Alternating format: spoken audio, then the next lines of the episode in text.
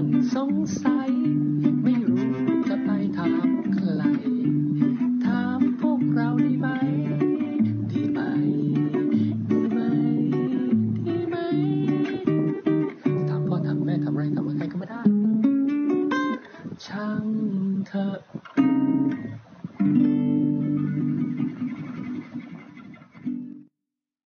กลับมาแล้วครับ เออ ได้ ก่อนอื่นเราต้องอวยเพลงเมื่อกี้ก่อนนะครับ เอาใครอวยดี เอ๊ะอวยยังไงดี โวยสุด ผม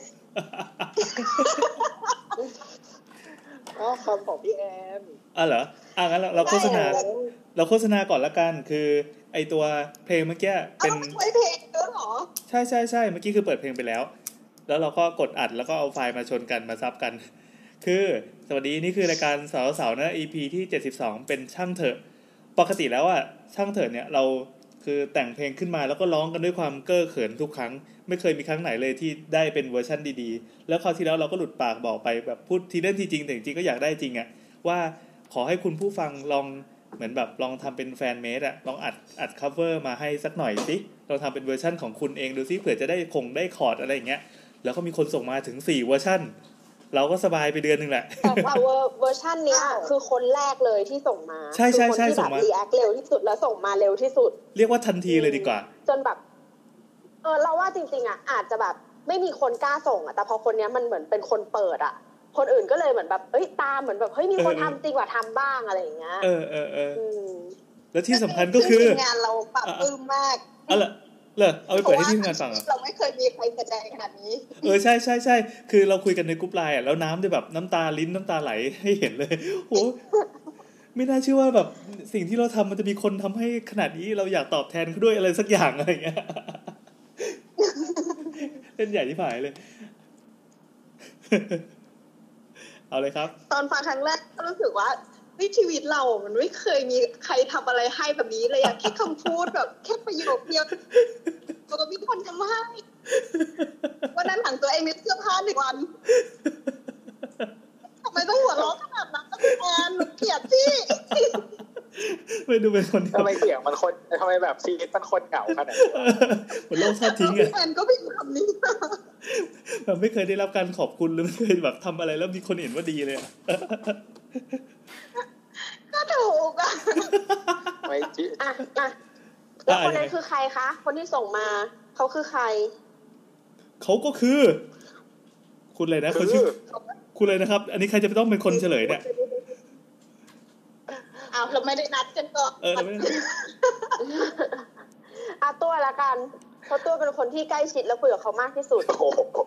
ก็คือสปอนเซอร์ของเรานะครับ สปอนเซอร์ใจดีของเราที่สนับสนุนมาหลาย EP แล้วนะครับ โอ้นี่เราจะเริ่มขายกันเลยใช่ไหม เอ๊ะ ใช่ครับ ครับครับ เย้ เย่ ครับก็สปอนเซอร์ใจดีของเรานะครับ ผลิตภัณฑ์เอมไทยนะครับ ที่เราพูดถึงไปใน EP ก่อนๆหน้านี้นะครับ ไม่ว่าจะเป็นอ่ายาสีฟันเอมไทยออร์แกนิกแอคทีฟนะครับ ที่เราเอามาลองการเป็นสูตร เพิ่มวิตามินซีนะครับ ที่ช่วยลดคราบอ่า ชาบุหรี่กาแฟอะไรอย่างนี้นะครับ แล้วก็อีกอันหนึ่งก็คืออ่าน้ำยาบ้วนปากเอมไทยนะครับ สูตรเกลือหิมาลายันนะครับ ที่เราได้พูดถึงไปใน EP ก่อนหน้าเหมือนกันนะครับ ก็คือผลิตภัณฑ์เอมไทยทั้งหลายแหล่เหล่านี้นะครับ ที่เราคุยคุยๆไปเนี่ยก็เอ่อมีขายนะครับหลาย ๆ ที่เลยไม่ว่าจะเป็นที่ที่ท็อปซีล่ามาร์เก็ตนะครับลิงปิงซูเปอร์มาร์เก็ตนะครับร้านใบเมี่ยงนะครับหรือว่า อ่าร้านสินค้าที่เกี่ยวกับสุขภาพอะไรทั้งหลายแหล่ต่างๆเนี่ยนะครับ ก็มีผลิตภัณฑ์เอมไทยขายอยู่นะครับ ก็ถ้าใครสนใจที่อยากจะลองใช้ผลิตภัณฑ์ที่เราแนะนำไปนะครับ ก็ไปหาได้ที่ตามร้านเหล่านี้เลยนะครับซูเปอร์มาร์เก็ตชั้นนำแล้วก็ร้านสินค้าสุขภาพต่างๆนะครับ อืมพอพอจะใบให้ได้ไหมครับว่าหน้าตาของแพ็กเกจของเอ็มไทยหน้าตาเป็นประมาณไหนบ้าง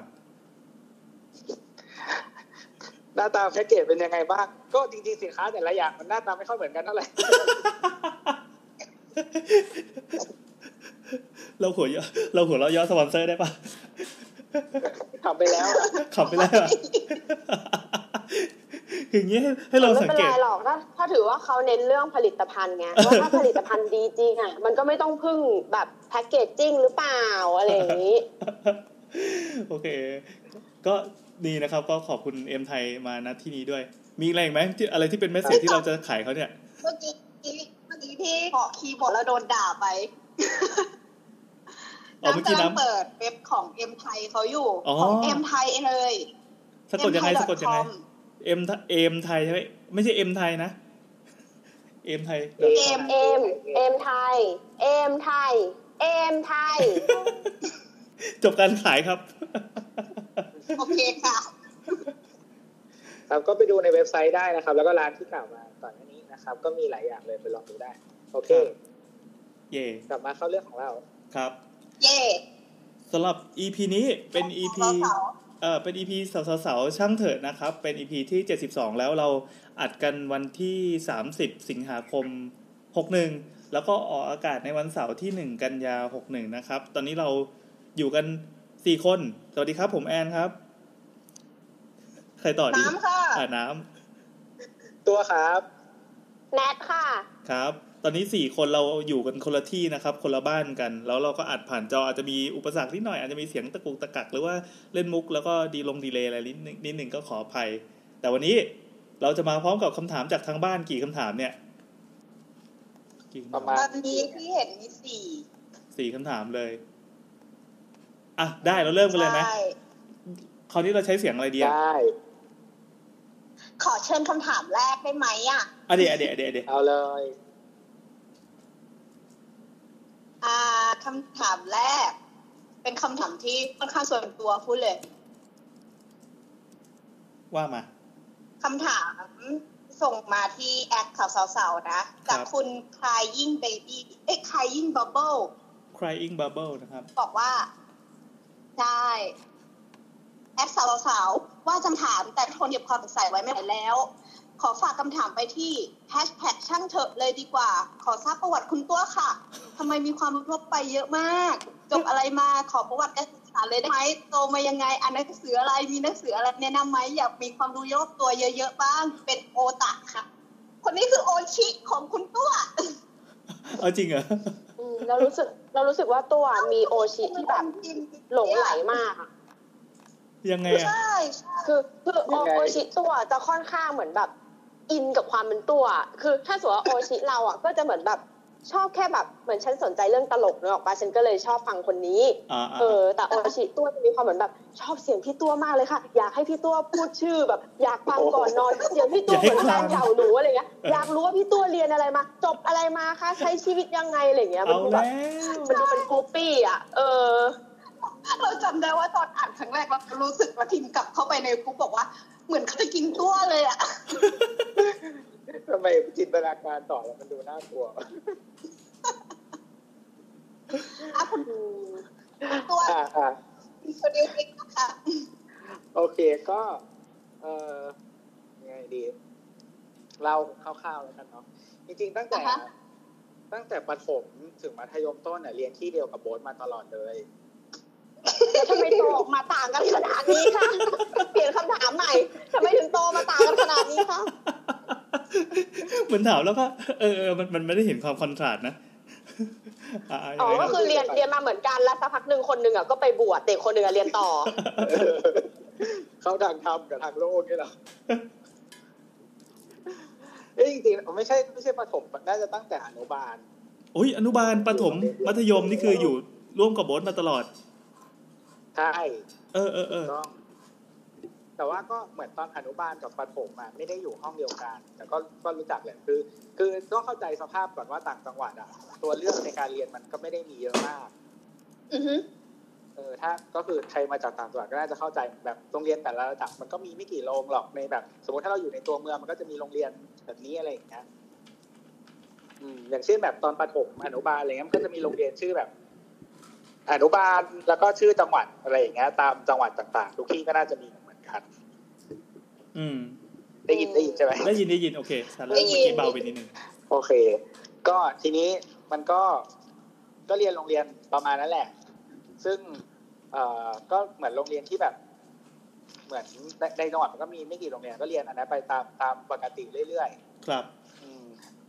ครับก็แต่ว่าตอนเด็กๆอ่ะ มันมีอย่างหนึ่งก็คือเหมือน คุณแม่ทำงานเป็นบรรณารักษ์ โอ้โห อยู่ห้องสมุด ก็ อ่า แล้วก็คุณแม่เลิกดึกเหมือนคือเวลาเลิกดึกอ่ะ ก็ไม่รู้จะไปอยู่ที่ไหน คือก็ไม่ได้กลับบ้านนี่ก็ต้องรอแม่กลับบ้านอะไรอย่างเงี้ยเออส่วนพ่อก็เหมือนกับว่าพ่อก็พ่อก็อยู่ คือที่ทำงานพ่ออยู่ไกลเพราะฉะนั้นก็คือคือพ่อไม่สามารถพากลับบ้านได้ก่อนก็คือไม่มีใครพากลับบ้านนะเพราะงั้นเถอะก็ไปไปอยู่ที่ทำงานแม่อะไรอย่างเงี้ยก็ มันก็ไม่มีอะไรทำอ่ะ สมัยสมัยโน้นก็ไม่มีอะไรทำแล้วก็ต้องอ่านหนังสือใช่ไหมอยู่ในห้องสมุดไม่มีอะไรทำก็อ่านหนังสือ ก็ตอนเด็กๆอ่านก็หนังสือพิมพ์อะไรเงี้ยหนังสือพิมพ์ก็อ่านพวกนิตยสาร วารสารอะไรอย่างเงี้ยก็อ่านแล้วก็ แต่ตอนเด็กๆชอบไปนั่งในช่องหนังสืออ้างอิงอ่ะ ตอนเด็กๆเราชอบนั่งในตู้เสื้อผ้า คือในในห้องสมุดอ่ะ มันก็จะมีห้องสมุดส่วนใหญ่ที่เจอมาในไทยปกติ มันจะเป็นถ้าไม่ใช่ระดับมหาลัยส่วนใหญ่มันจะเป็นระบบที่เรียกว่าดิวยี่ใช่ปะ อ่า ที่มันจะเป็นเลขอ่ะหมวดหนึ่งร้อยสองร้อยสามร้อยสี่ร้อยเก้าร้อยอะไรอย่างเงี้ย เออ แล้วมันก็จะมีเซกชันหนึ่งที่เป็นหนังสือเหมือนแพงอ่ะหนังสือพวกแบบที่เป็นภาพสีปกหนาหนาๆนู่นนี่นั่นอะไรเงี้ยก็คือเรียกว่าหนังสืออ้างอิงหนังสือต่างประเทศอะไรบางอย่างเนี่ยที่มันราคาแพงกว่าปกติหรืออ้างอิงอ่ะ เออ ส่วนใหญ่ ที่เขาเรียกว่าสารานุกรมปะ คือสารานุกรมส่วนใหญ่จะอยู่ในหนังสืออ้างอิงนี่แหละ เพราะว่ามันแพง อ๋อจริงๆมันเป็นหมวดหนังสือแพงนั่นเอง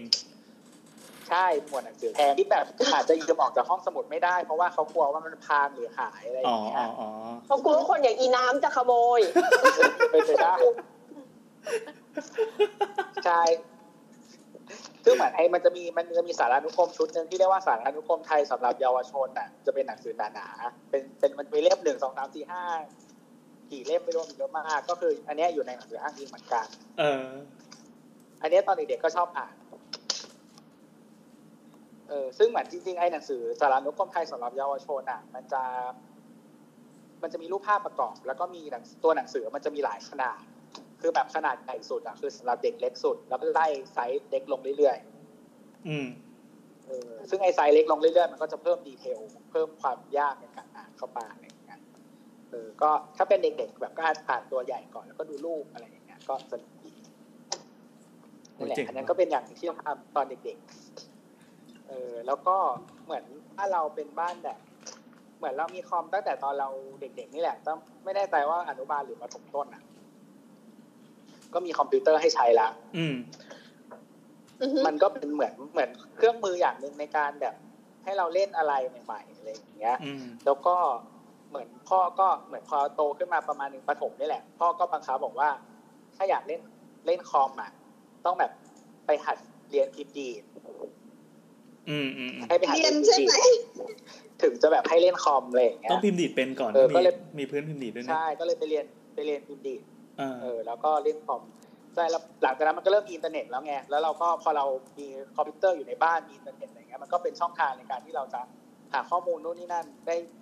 เพิ่มเติมก่อนคนอื่นๆอะไรเงี้ยยุคนั้นมันอาจจะยังมีคนที่มีคอมไม่เยอะหรือว่าไม่มีอินเทอร์เน็ตที่บ้านอะไรเงี้ยอืมนั่นแหละ แล้วก็ ตอนเด็กมันได้คอมเร็วนะ แต่สิ่งที่เราทำคือเรามีเกมเกมเดอะซิมมาด้วย เจอเกมเข้าให้ เดอะซิมเดอะซิมนี่น่าจะโตมาประมาณหนึ่งแล้วอ่ะไม่ใช่ยุคนั้นนะยุคยุคที่เราเล่นคอมใหม่ๆ มันยังเป็นดอสอยู่เลยอ่ะไม่มีเดอะซิม เอ เพ อ ราะเรายังไม่มีตอนดอดอะ อืม เอ้ยจริงๆ เรา เรา เล่นนั่นแหละ เออ จะบอกว่าเรากับตัวก็คล้ายๆกันนะ แต่ห่างกัน ห่างกันห่างกันกี่ปีวะเกือบสิบ10 ปีได้มั้งก็คือคือตอนเด็กๆอ่ะ แม่เป็นครูสอนประถม แล้วเวลาตอนนั้นยังไม่ขึ้นยังไม่ขึ้นโรงเรียน ก็ต้องไปเฝ้าแม่ไม่ใช่เฝ้าแม่ดิเหมือนแม่ก็ไม่มีที่เลี้ยงอ่ะ แล้วเราก็แบบไปเรียนโรงเรียนวัดอ่ะสิ่งที่แม่ไปทำก็คือแม่ไปปล่อยในห้องสมุดของโรงเรียน อืม แล้วก็สุดท้ายพอพอโตขึ้นมาตอนตอนป .6 พ่อก็ไปกัดฟันซื้อคอมมาเครื่องหนึ่งหวังว่าลูกคงจะได้ดีจากการมีคอมพิวเตอร์ ก็คงมาเป็นสูตรคล้ายๆกัน เออเจริงดีว่ะ คือบางทีเรารู้สึกว่ามันเป็นสิ่งเล็กๆน้อยๆอ่ะที่มันสร้างเสริมนิสัยหรือความเป็นตัวเราอะไรอย่างเงี้ย เออเออเออ มันคือมันไม่ได้อาจจะไม่ได้มีผลตอนนั้น หรือเราอาจจะไม่ได้เก่งตอนนั้นทันทีอะไรเงี้ยแล้วจริงๆส่วนใหญ่คือว่าแล้วเด็กเด็กส่วนใหญ่อาจจะเก่งตอนเด็กมากกว่าตอนโตเลย เออเออเออใช่ใช่ใช่ใช่ เก็บตังค์ เออคือแบบอย่างอย่างสารานุกรมอย่างเงี้ยพอเราชอบอ่าน แล้วก็เหมือน เราก็มีแบบโทษทีเสียงเครื่องดูดฝุ่น ได้เลยมา เหมือนเราก็แบบมีไปแข่งพวกแบบ มันจะมีแข่ง เกี่ยวกับตอบปัญหาสารานุกรมอะไรอย่างเงี้ย อ่าฮะ เออก็ได้ไปแข่งระดับประเทศอะไรประมาณเนี้ยก็สนุกดี คือตอบปัญหาสารานุกรมสาระมันคืออะไรวะ คือแบบถามเรื่องนี้แล้วก็ให้ตอบอธิบายดีเทลเงี้ยเหรอ ใช่ครับ แต่ว่าเราต้องคือมันจะฝึกทักษะอย่างเช่นว่ามันคือเราไม่ใช่แค่อ่านหนังสือมาแล้วมาตอบนะคือจริงๆเขามีสารนุกรมให้ใช้คือเปิด แต่ว่ามันต้องวิมีวิธีใช้อ่ะอย่างเช่น วิธีการใช้ตัชนีในหนังสือ วิธีการอ่านเราหาข้อมูลแล้วกรองข้อมูลอะไรนั้นออกมาตอบคำถาม อืม อืมก็คือหนังสือสมัยก่อนแน่นอนมันเซิร์ชไม่ได้ใช่ป่ะแต่ว่ามันจะใช่มีใช่ ดัชนีมีสารบัญอะไรเงี้ยให้เราใช้ เราก็ต้องใช้อันนั้นนะให้เป็นประโยชน์เพื่อหาข้อมูลให้เร็วที่สุด แล้วก็เราก็ต้องอ่านแล้วก็สรุปความจากที่อยู่ในสารกรมอะเพื่อมาตอบคำถามให้มันตรงประเด็นกับที่เขาถาม อ่า อืม เออเออ นั่นแหละ ก็ แล้วพออะไรต่อวะก็ตอนมอต้นก็เรียนเรียนโรงเรียนเดียวกับโบ๊ทเรียนห้องเดียวกับโบ๊ทเลยนั่งที่ติดกันเลขที่ใกล้ ๆ กัน เฮ้ยเจ๋งว่ะ เย็ด เออก็คือโบ๊ทอะเลขที่ยี่สิบสามตัวเลขที่ยี่สิบเอ็ด อ่าอ่า เออ ก็นั่งติดติดๆกันอะไรอย่างเงี้ย ลอกข้อสอบอะไรกันมา อุ้ยนี่แสดงว่าแบบเห็นจู่กันมาตั้งแต่เด็ก ไม่ขนาดนั้น แต่เห็นหัวตอนมีผม โอ้เออแค่นี้ก็ถือเป็นของหายากมากแล้วอะ อันนั้นหาดูยากกว่าจูบใช่ไหม เป็นไปได้ เออ เออ แล้วจะเห็นตอนบดผอมแล้วก็บดอ้วนด้วย เออนั่นแหละแต่ไม่แต่ตอนเด็กๆโบ๊ทก็อ้วนนะ เอ้ยตอนเด็กๆมันอ้วนแล้วมันน่ารักนะ แล้วตอนนี้อะ เหมือนพระถังซัมจั๋งอะเอ้ยเหมือนพระอะไรสังกระจาย ที่เชียงรายมีวัดอยู่วัดหนึงอะอยู่ในกลางเมืองแล้วก็แบบเป็นพระองค์ใหญ่อ้วนๆอะแล้วก็แบบให้ให้เราหยอดเหรียญลงไปที่สะดือได้ อ๋อเหรอเออเออเออ เออ นั่นแหละ แล้วก็ตอนมต้นหลังจากจบมต้นที่เชียงรายใช่ปะคือเราเรารู้สึกเราเบื่อโรงเรียนที่เราเรียนอยู่มาก เออ เป็นโรงเรียนประจำจังหวัดอะไรเงี้ย แต่ว่าเรามีแบบประสบการณ์ที่ไม่ค่อยดีกับครูนู่นนนั่นอะไรเงี้ย เราก็เลยรู้สึกว่า เออ อยากเปลี่ยนที่เรียนแล้ว แบบไปที่ไหนก็ได้ อะไรอย่างงี้ ไปที่ไหนก็ได้ ก็เลย ก็เลยไปหาข้อมูลในอินเทอร์เน็ตเนี่ยแหละว่าแบบไปเรียนที่ไหนดีอะไรเงี้ย อ่า ก็เออเจอโรงเรียนหนึ่งที่เป็นก็เป็นโรงเรียนชื่อดังอะไรเงี้ยก็ แล้วก็ข้อดีอย่างหนึ่งก็คือมันโรงเรียนอ่ะเขาเปิดเขาสอนแค่ม .4 ถึงม .6 เพราะฉะนั้นอ่ะถ้าเราไปเรียนโรงเรียนเนี้ยเราก็จะได้ความความรู้จักใหม่กับทุกคน ก็คือเราไม่ใช่แบบว่าไปเข้าโรงเรียนแล้วแบบมีเพื่อนมีคนอื่นที่มันรู้จักกันมาแล้วอ่ะ อ่า อืม อื เออเออดี เพราะไม่งั้นแบบมันมีสิทธิ์ที่เด็กใหม่จะโดนบูลลี่เยอะ ถูกอะไรอย่างนั้นเราก็คิดว่าเออ ตัว แบบ จะไปบูลลี่คนอื่น ได้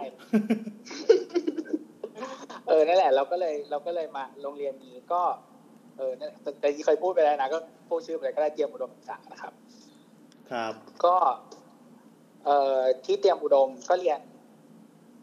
เรียนสายวิทย์อืม จริง ๆ ไม่อยากเรียนสายวิทย์เลยแบบ ไม่อยากเรียนเลย รู้สึกว่าไม่ใช่ชีวิต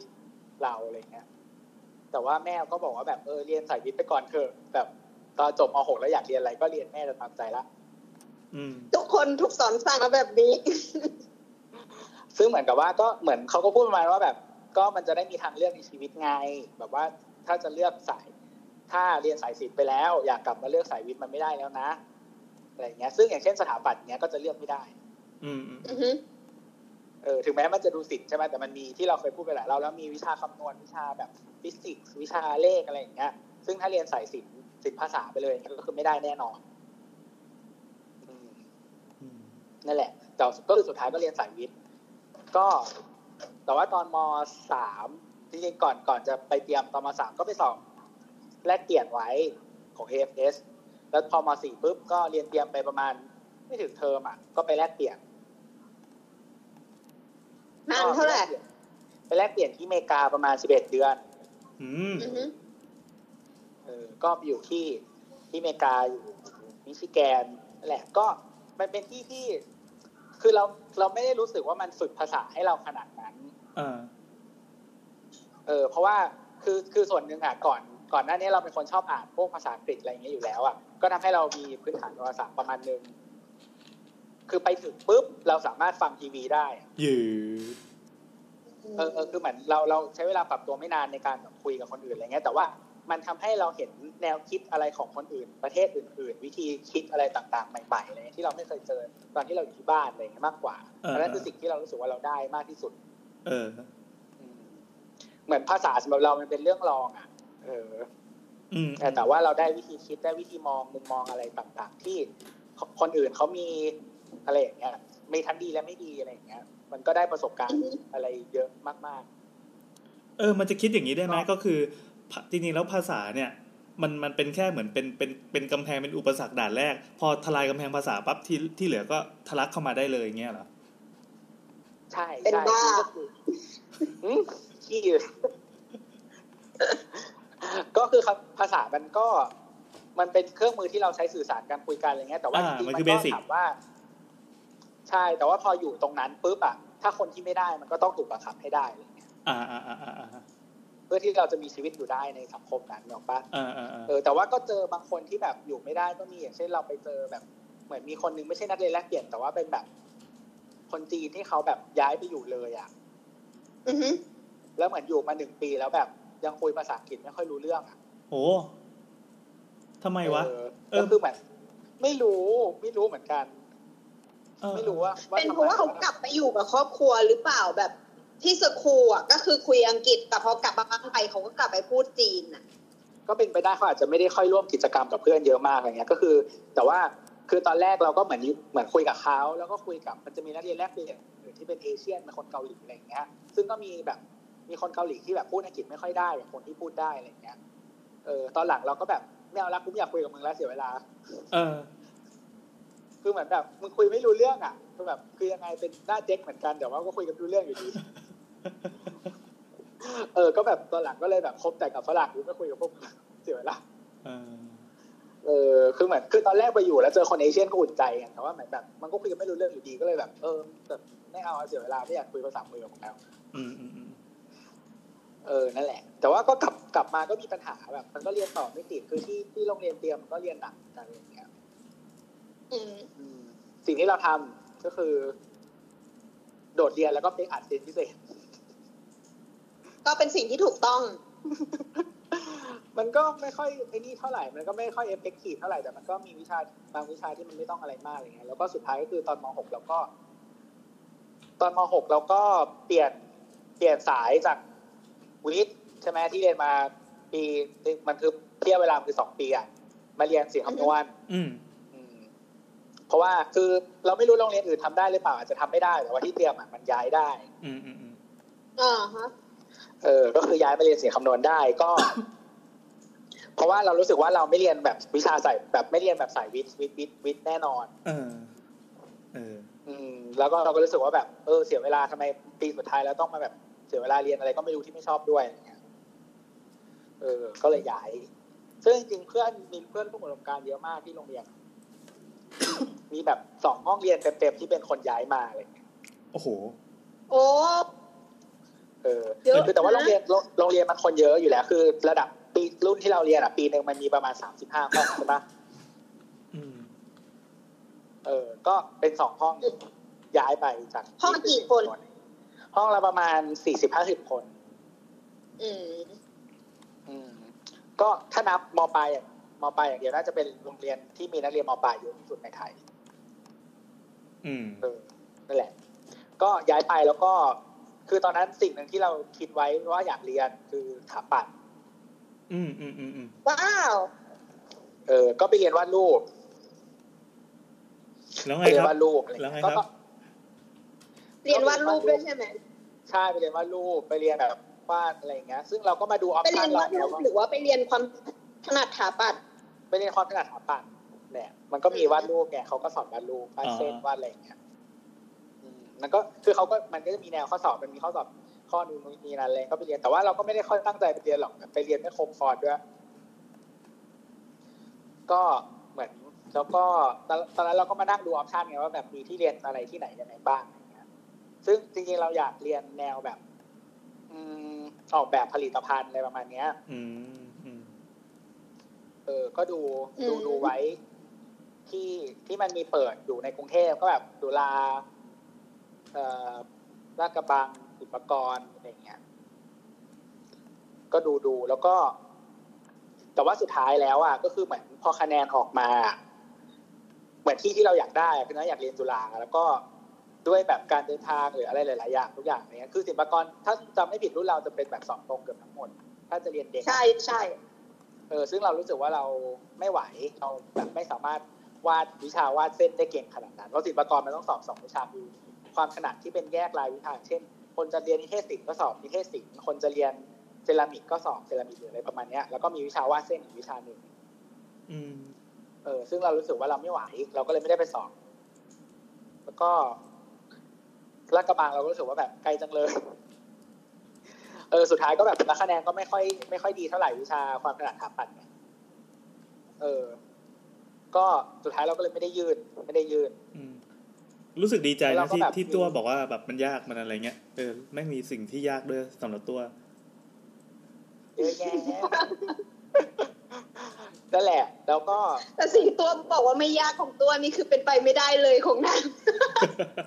เฮ้ยคือสิ่งสิ่งที่โต้บอกว่ายากคือแบบที่แอนเรียนผ่านอยู่แล้วนะที่ศิลปากร เจิดเออ รู้สึกหล่อละอ่ะอ่ะได้ได้ได้ เออ สบายใจละ เออสบายใจละนั่นแหละ ก็เลยเหมือนกับว่า ตอนนั้นเราก็คิดว่าแบบเราจะเรียนอะไรดี คือเราไม่เราไม่รู้ตัวเองเลยว่าเราอยากเรียนอะไรเราชอบอะไรอะไรอย่างเงี้ย เออ อืมซึ่งแบบถ้าใครเรียนสาขาเดียวกับเราแล้ว แล้วแบบระด่าก็ได้นะ คือเรารู้สึกว่าสาขาที่เราเรียนเป็นวิชาสิ้นคิด อืม เออคือเราเรียนบริหารธุรกิจ อ๋อ นึกอะไรไม่ออกไปเรียนบริหารธุรกิจซะ ใช่ คือเรารู้สึกว่ามันก็คงหางานทำได้อะไรอย่าง อ่า เงี้ ฮะ ย แล้วก็คือตอนนั้นไม่รู้ชอบอะไร คือจะมีอีกอีกสาขาที่อยากเรียนนอกจากสถาปัตย์อะคืออักษร โอ้ฉีกมาก อืม อืมซึ่งจริงๆ ปีนั้นอ่ะ คือเราเราเรียนสิลป์เรียนเรียนวิทย์กับสิ่งคำนวณมาใช่ไหมแต่ว่าเราอ่ะเราเคยเรียนภาษาที่สามมาแบบเรียนเองอ่ะเออเคยเรียนญี่ปุ่นกับฝรั่งเศสมา ซึ่งปีที่เราแอดมิชั่นอะเราก็สอบภาษาฝรั่งเศสด้วย เย็ด เออซึ่งซึ่งจริงๆคะแนนไม่แย่นะคะแนนโอเค เออเออ อะไร เอ วะ อแบบยื่นอักษรจุฬาได้อ่ะ โอ้โห คนเราแม่งอ่ะนะครับ ก็ เออ สรุปว่าชีวิตตัวนะครับ ถ้าน้องๆอยากทำตามนะครับ เกิดมาจะต้องมีแม่เป็นบรรณารักษ์ก่อนนะครับ แล้วก็ขอแค่เข้าเตรียมได้นะครับ ง่ายๆครับ ทุกคนทำได้นะครับ แล้วก็ฝึกภาษาเองสองภาษานะครับ แล้วก็ให้คะแนนถึงพอที่จะยื่นเข้าอักษรได้นะครับ แล้วก็ไปต่ออเมริกา นั่นแหละแต่ว่าคือเราไม่ได้ยื่นเราไม่ได้เข้าอักษรเพราะว่าเรารู้สึกว่าแบบ คือตอนนั้นเราพยายามคิดแล้วก็มองหาจากรุ่นพี่นู่นนี่นั่นว่าเขาทำงานอะไรนู่นนี่นั่นอะไรอย่างเงี้ยวิธีคิดของเราคือเรารู้สึกว่าอักษรน่ะเรียนอะไรได้กว้างแล้วก็อะไรเงี้ยแต่ว่าเนื้อหาวิชามันอาจจะดูไม่ไม่ไม่เอามาเป็นเขาเรียกว่าอะไรเอามาทำงานได้ตรงๆเท่าไหร่อ่ะอืม อืมอืมอืมอืม นั่นแหละ เราก็เลยเราก็เลยไม่เลือกอืม อืม สุดท้ายเราก็เลยเรียนบริหารธุรกิจ เออแต่จริงๆเราเราเราเราเราเออสนใจประเด็นที่ว่าพอชีวิตมปลายอ่ะช่วงที่เรากำลังจะเลือกว่าจะเข้าอะไรหรือไม่เข้าอะไรเนี่ย ช่วงนั้นน่ะตัวตัดสินใจสวิตชสายเลยสลับสาย พอสลับปั๊บมันแล้วมันพาชีวิตมาอีกฝั่งหนึ่งเออนี่น่าสนใจ อืม เออมันเป็นสิ่งที่ที่ขนาดเอ่ออย่างเราเนี้ยตอนอยู่มปลายอะไม่ได้นึกถึงเรื่องนี้เลยไม่ไม่ไม่ไม่รู้ว่าแม่งทำได้ด้วย หรือว่ามันอาจจะเอ่อระบบการเรียนของที่เราเรียนมันอาจจะไม่ได้เปิดโอกาสให้ทำอย่างนี้ก็ได้ มันชีวิตก็เลยถูไถ่าย ตัว มาเรื่อยๆ คิดว่าโรงเรียนโรงเรียนส่วนใหญ่ทำไม่ได้นะคิด เออ ว่า เออเออมันก็ควรจะ มันไม่ใช่ทำไม่ได้หรอกอาจจะทำอาจจะทำได้แต่คือไม่เคยมีใครพูดถึงหรือเปิดออปชันให้เขาเล อ่ะ ย ถูกถูกถูกมันมันจะไม่มีการไกด์ว่าเฮ้ยเราสามารถสลับสายวิทย์ไปสายศิลป์ได้โว้ยอะไรอย่างเงี้ย เรา ใช่ เหมือนเหมือนชีวิตก็จับพัดจับผูไปอยู่สายสายวิทย์คณิต อะไรเงี้ยแล้วเขาก็จะบิ้วว่าเอ้ยจะต้องไปสายจะต้องเป็นวิศวะเป็นหมอเป็นแพทย์เป็นอะไรอย่างนี้เท่านั้น ถึงจะดีแต่จริงๆมันมีสายอื่นอีก เราไม่เคยรู้มาก่อนเลย โคตรกะลาเลย คืออีกอีกส่วนหนึ่งก็รู้สึกว่าที่โรงเรียนพอคนมันเยอะมากๆอ่ะมันมีความหลากหลายมาก เออเออ ๆ เพราะฉะนั้นอ่ะมันมาทำอะไรแบบนี้ก็คือมันปริมาณคนไงพอเนี่ยอย่างที่บอกว่าเปลี่ยนมาแบบไม่มีสองห้องเต็มอย่างเงี้ย เออ เจ๋งว่ะ มันก็เลยเหมือนแบบมีแบบเขาเรียกว่าอะไรอ่ะมีปริมาณคนให้ทำอะไรอย่างนี้ได้อะไรอย่างเงี้ย เออเออ เออ อือฮึ แล้วก็ที่เตรียมมันจะมีอีกอย่างหนึ่งที่ประหลาดที่ไม่เจอที่อื่นก็คือ สายวิทย์อะมันจะมีมันจะมีแบบแบ่งเป็นรุ่นเรามีเจ็ดสายย่อย อืม อืมก็คือมันจะมีวิชาเพิ่มอีกนิดหน่อย เช่นว่าเออมันจะมีแบบวิทย์คอมพิวเตอร์ก็จะเรียนเขียนโปรแกรมเพิ่มอย่างเงี้ย วิทย์บริหารธุรกิจก็เรียนบัญชีเพิ่มอะไรเงี้ย อืม เอ่อวิทย์มีอะไรอีกวะมีวิทย์มีวิทย์ภาษา วิทย์ญี่ปุ่น วิทย์เยอรมันวิทย์ฝรั่งเศสอะไรประมาณเนี้ยคือมันจะมีวิชาแบบนี้เพิ่มมา ก็จริงๆมันไม่ได้เยอะมากหรอกเพียงแต่ว่ามันก็ทำให้เห็นอะไรบางอย่าง ถ้าคนที่ที่ลองไปอยู่สายนั้น แล้วแบบชอบสายนั้นหรือเปล่าอะไรอย่างเงี้ย อืมอืมอืมอืม อืมแต่อันที่เราเรียนมันจะมีวิชาแบบ อันที่เราเรียนชื่อวิคุณภาพชีวิตก็ มันก็จะมีเรียนพวกแบบวิชาแบบ CPR อะไรอย่างเงี้ยเรื่องโลกเรียนอะไรประมาณนี้แนวแบบหมอๆหน่อยเออประมาณนั้น ก็ซึ่งมีเพื่อนหลายๆคนจริงๆเพื่อนเยอะมากๆเลยเป็นเป็นทำวิชาเกี่ยวกับพวกสายสุขภาพทั้งหลายเป็นหมอแบบเกือบครึ่งห้องได้ โถ นั่นแหละ แต่ว่าก็คือพออยู่ในสังคมแบบนั้นก็คือเราเราไม่เคยรู้สึกว่าเราอยากเป็นหมอเลยอะเราก็เลยก็ก็ไม่เป็นไรก็ผ่านไป เออ แล้วก็ที่บ้านก็ก็ไม่กดดันก็ให้โอกาสว่าแบบเออไม่อยากเป็นหมอก็ไม่ไม่เป็นเลยจริงๆที่บ้านบอกว่าแบบไม่ต้องเป็นหมอก็ดีแล้วเหนื่อย เออ ประมาณนั้นก็จริง ๆ หลักๆ เราก็รู้สึกว่ามันก็นิสัย ไอ้เรื่องรักกันอ่ะที่บิวมาตั้งแต่เด็กอ่ะถึงตอนนี้เราไม่ได้อ่านหนังสือแล้ว ที่เราเคยตอบไปในตั้งเถอะคราวที่แล้วอ่ะแต่ว่ามันทำให้เราแบบเป็นคนแบบ อยากอ่านนู่นนี่นั่นตลอดเวลาอะไรเงี้ยแล้วก็เป็นคนที่สงสัยเวลามีคำมีปัญหา ไม่รู้ อเงี้ย จะไปถามใคร เออปัญหาพวกเรานั่นแหละครับเขาประมาณนี้ จบไปแล้วสำหรับคำถามแรกนะครับ เย่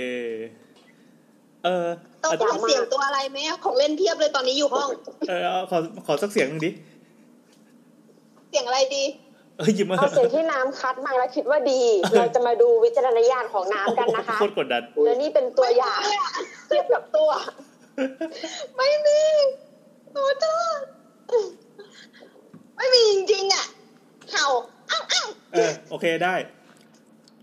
เอ้ยเดี๋ยวเราขอขอขอ พี่ ข แอน ยาย เหมือนบอกเพื่อให้มันจบจบๆไปอะ ใช่ใช่ใช่ให้มันจบๆไปเพราะดูแล้วน้ำเป็นคนชงมาเอง แล้วก็ตัวเองก็บอกไม่มีเอง นี่เราขอขยายคำถามเมื่อกี้อีกนิดนึง คือคืออาจจะงงสงสัยว่าเราใช้เวลาประมาณเกือบครึ่งชั่วโมงในการบรรยายชีวิตของตัวนี่คือ คืออยากรู้ว่าทำไมคนถึงสงสัยมาถามเรื่องนี้ เนื่องจาก EP ที่แล้วที่เราว่ากันด้วยด้วยกันอ่าการกำเนิดอเมริกานะและการปฏิวัติอุตสาหกรรมอ่ะคือคุณเทิร์นอ่ะที่เป็นแขกรับเชิญอ่ะเขาก็เขาก็เตรียมเอกสารมาเล่า พร้อมกับลงลึกถึงดีเทลอะไรเงี้ย อะไรต่อมีอะไร เยอะมาก แล้วสิ่งที่ตัวทำก็คือตัวแม่งอยู่ๆก็ระลึกขึ้นมาเว้ยแล้วก็พูดขึ้นมาได้เลย แบบสมมติคุณเทิร์นพูดมาปั๊บแบบตัวแม่งก็จะเสริมเหมือนแบบส่งกันโบ๊ะบะโบ๊ะบะโบ๊ะบะโดยที่ตัวก็คือแบบใช้วิธีแบบ พูดเอาจากสิ่งที่จำอยู่ในสมองอะ เราก็เชื่อว่าน้องๆทุกคนทำได้นะครับ ขอแค่มีแม่เป็นบรรณารักษ์ จุดเริ่มต้นนี่คือจุดเริ่มต้น เราเราแม่โบ๊ทเป็นอะไรอะเป็นมัคคทายกเหรอ โอ้ย โอ้ยไปถึงแม่แล้วอะ ไอ้ ไม่แต่ว่าไอที่เราพูดมา บางอันน่ะก็คือเหมือนเราเราเราเรียนมาในห้องเรียน อ่าอ่า เออ ก็ห้องเดียวกับโบ๊ทไหม กล้องเดียวกับโบสใช่ ที่อเมริกาไงเออเนี่ยได้เอวิชา U.S. History กับ U.S. Government ด้วยนะ อ๋อ เย้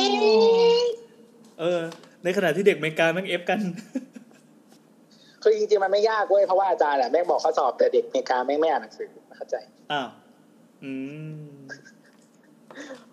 คือเราเราเป็นคนขี้เกียจเว้ยคืออีที่อาจารย์บอกเราก็อ่านหน้าห้องนั่นแหละเราก็ทำได้ที่พวกนั้นมันไม่อ่านเลยก็เลยทำไม่ได้ เออ มา นั่นแหละครับ โอเคคำถามถัดไปครับ ต่อไปเป็นคำถามที่สอง เย่ ของคุณหมีแถวบ้านแกสิ มีชาวบ้านแก้วสี ขอพูดรอบได้ไหมอ่ะหมีหมีแถวบ้านแกสิ เขาหนีสองรอบเหรอ ไหนที่มีลูกฮะ เขามี อยู่คนเดียว สงรบเลยเหรออ๋อ อืมชอบชอบหลายที่ในยุโรปใช้แทม แล้วสงสัยว่าถ้าในไทยตรงเกาะกลางที่ตอนนี้ทำเป็น BTS ในหลาย ๆ พื้นที่มาทำเป็นระบบรางแทน มันจะประหยัดกว่าไหม จะสะดวกกว่าไหม ใช้อะไรนะครับ ขออีกทีหนึ่ง ใครจะเป็นผู้ตอบ แท ใช้ รป ที่ แทร แทมแทปมคือรถรางอะค่ะ อ๋อ แทรมคือรถรางแบบที่เมื่อก่อนกรุงเทพมีใช่ ปะ ใช่ ใช่ใช่ใช่ถ้า สมัยรัชกาลที่ห้า แทรมนี่ T R A ถ้าใคร M มา อืม T R A M ครับครับ ถ้าใครมา อือฮึ โซนเมืองเก่า อาจจะยังเห็นล่องล่องอยู่ เออมีด้วยเหรอตรงไหนอะ ม ล่องเอ๊ะหรือตอนนี้ไม่มีแล้วแต่ตัวเคยเห็นนะมันมีบางโซนอ่ะ ที่ยังมีล่องอยู่อะ เออ แต่ว่าก็คือมันไม่มีรถวิ่งแล้ว อืม เดี๋ยวต้องหาหาดูอีกที แต่ก็มีคนช่วยเราตอบด้วยแหละ เหรอเหรอเหรอ ใช่ ยัง เพราะคำไงครับยัง ถาม ไง นี้เราตอบไม่ได้ ก็คือเป็นในทวิตเตอร์นะครับ @transportth อ๋อคุณ transport th นะครับ ครับ ก็คือเขาบอกว่าแทรมทำความเร็วไม่ได้นะครับ อ๋อ ในขณะที่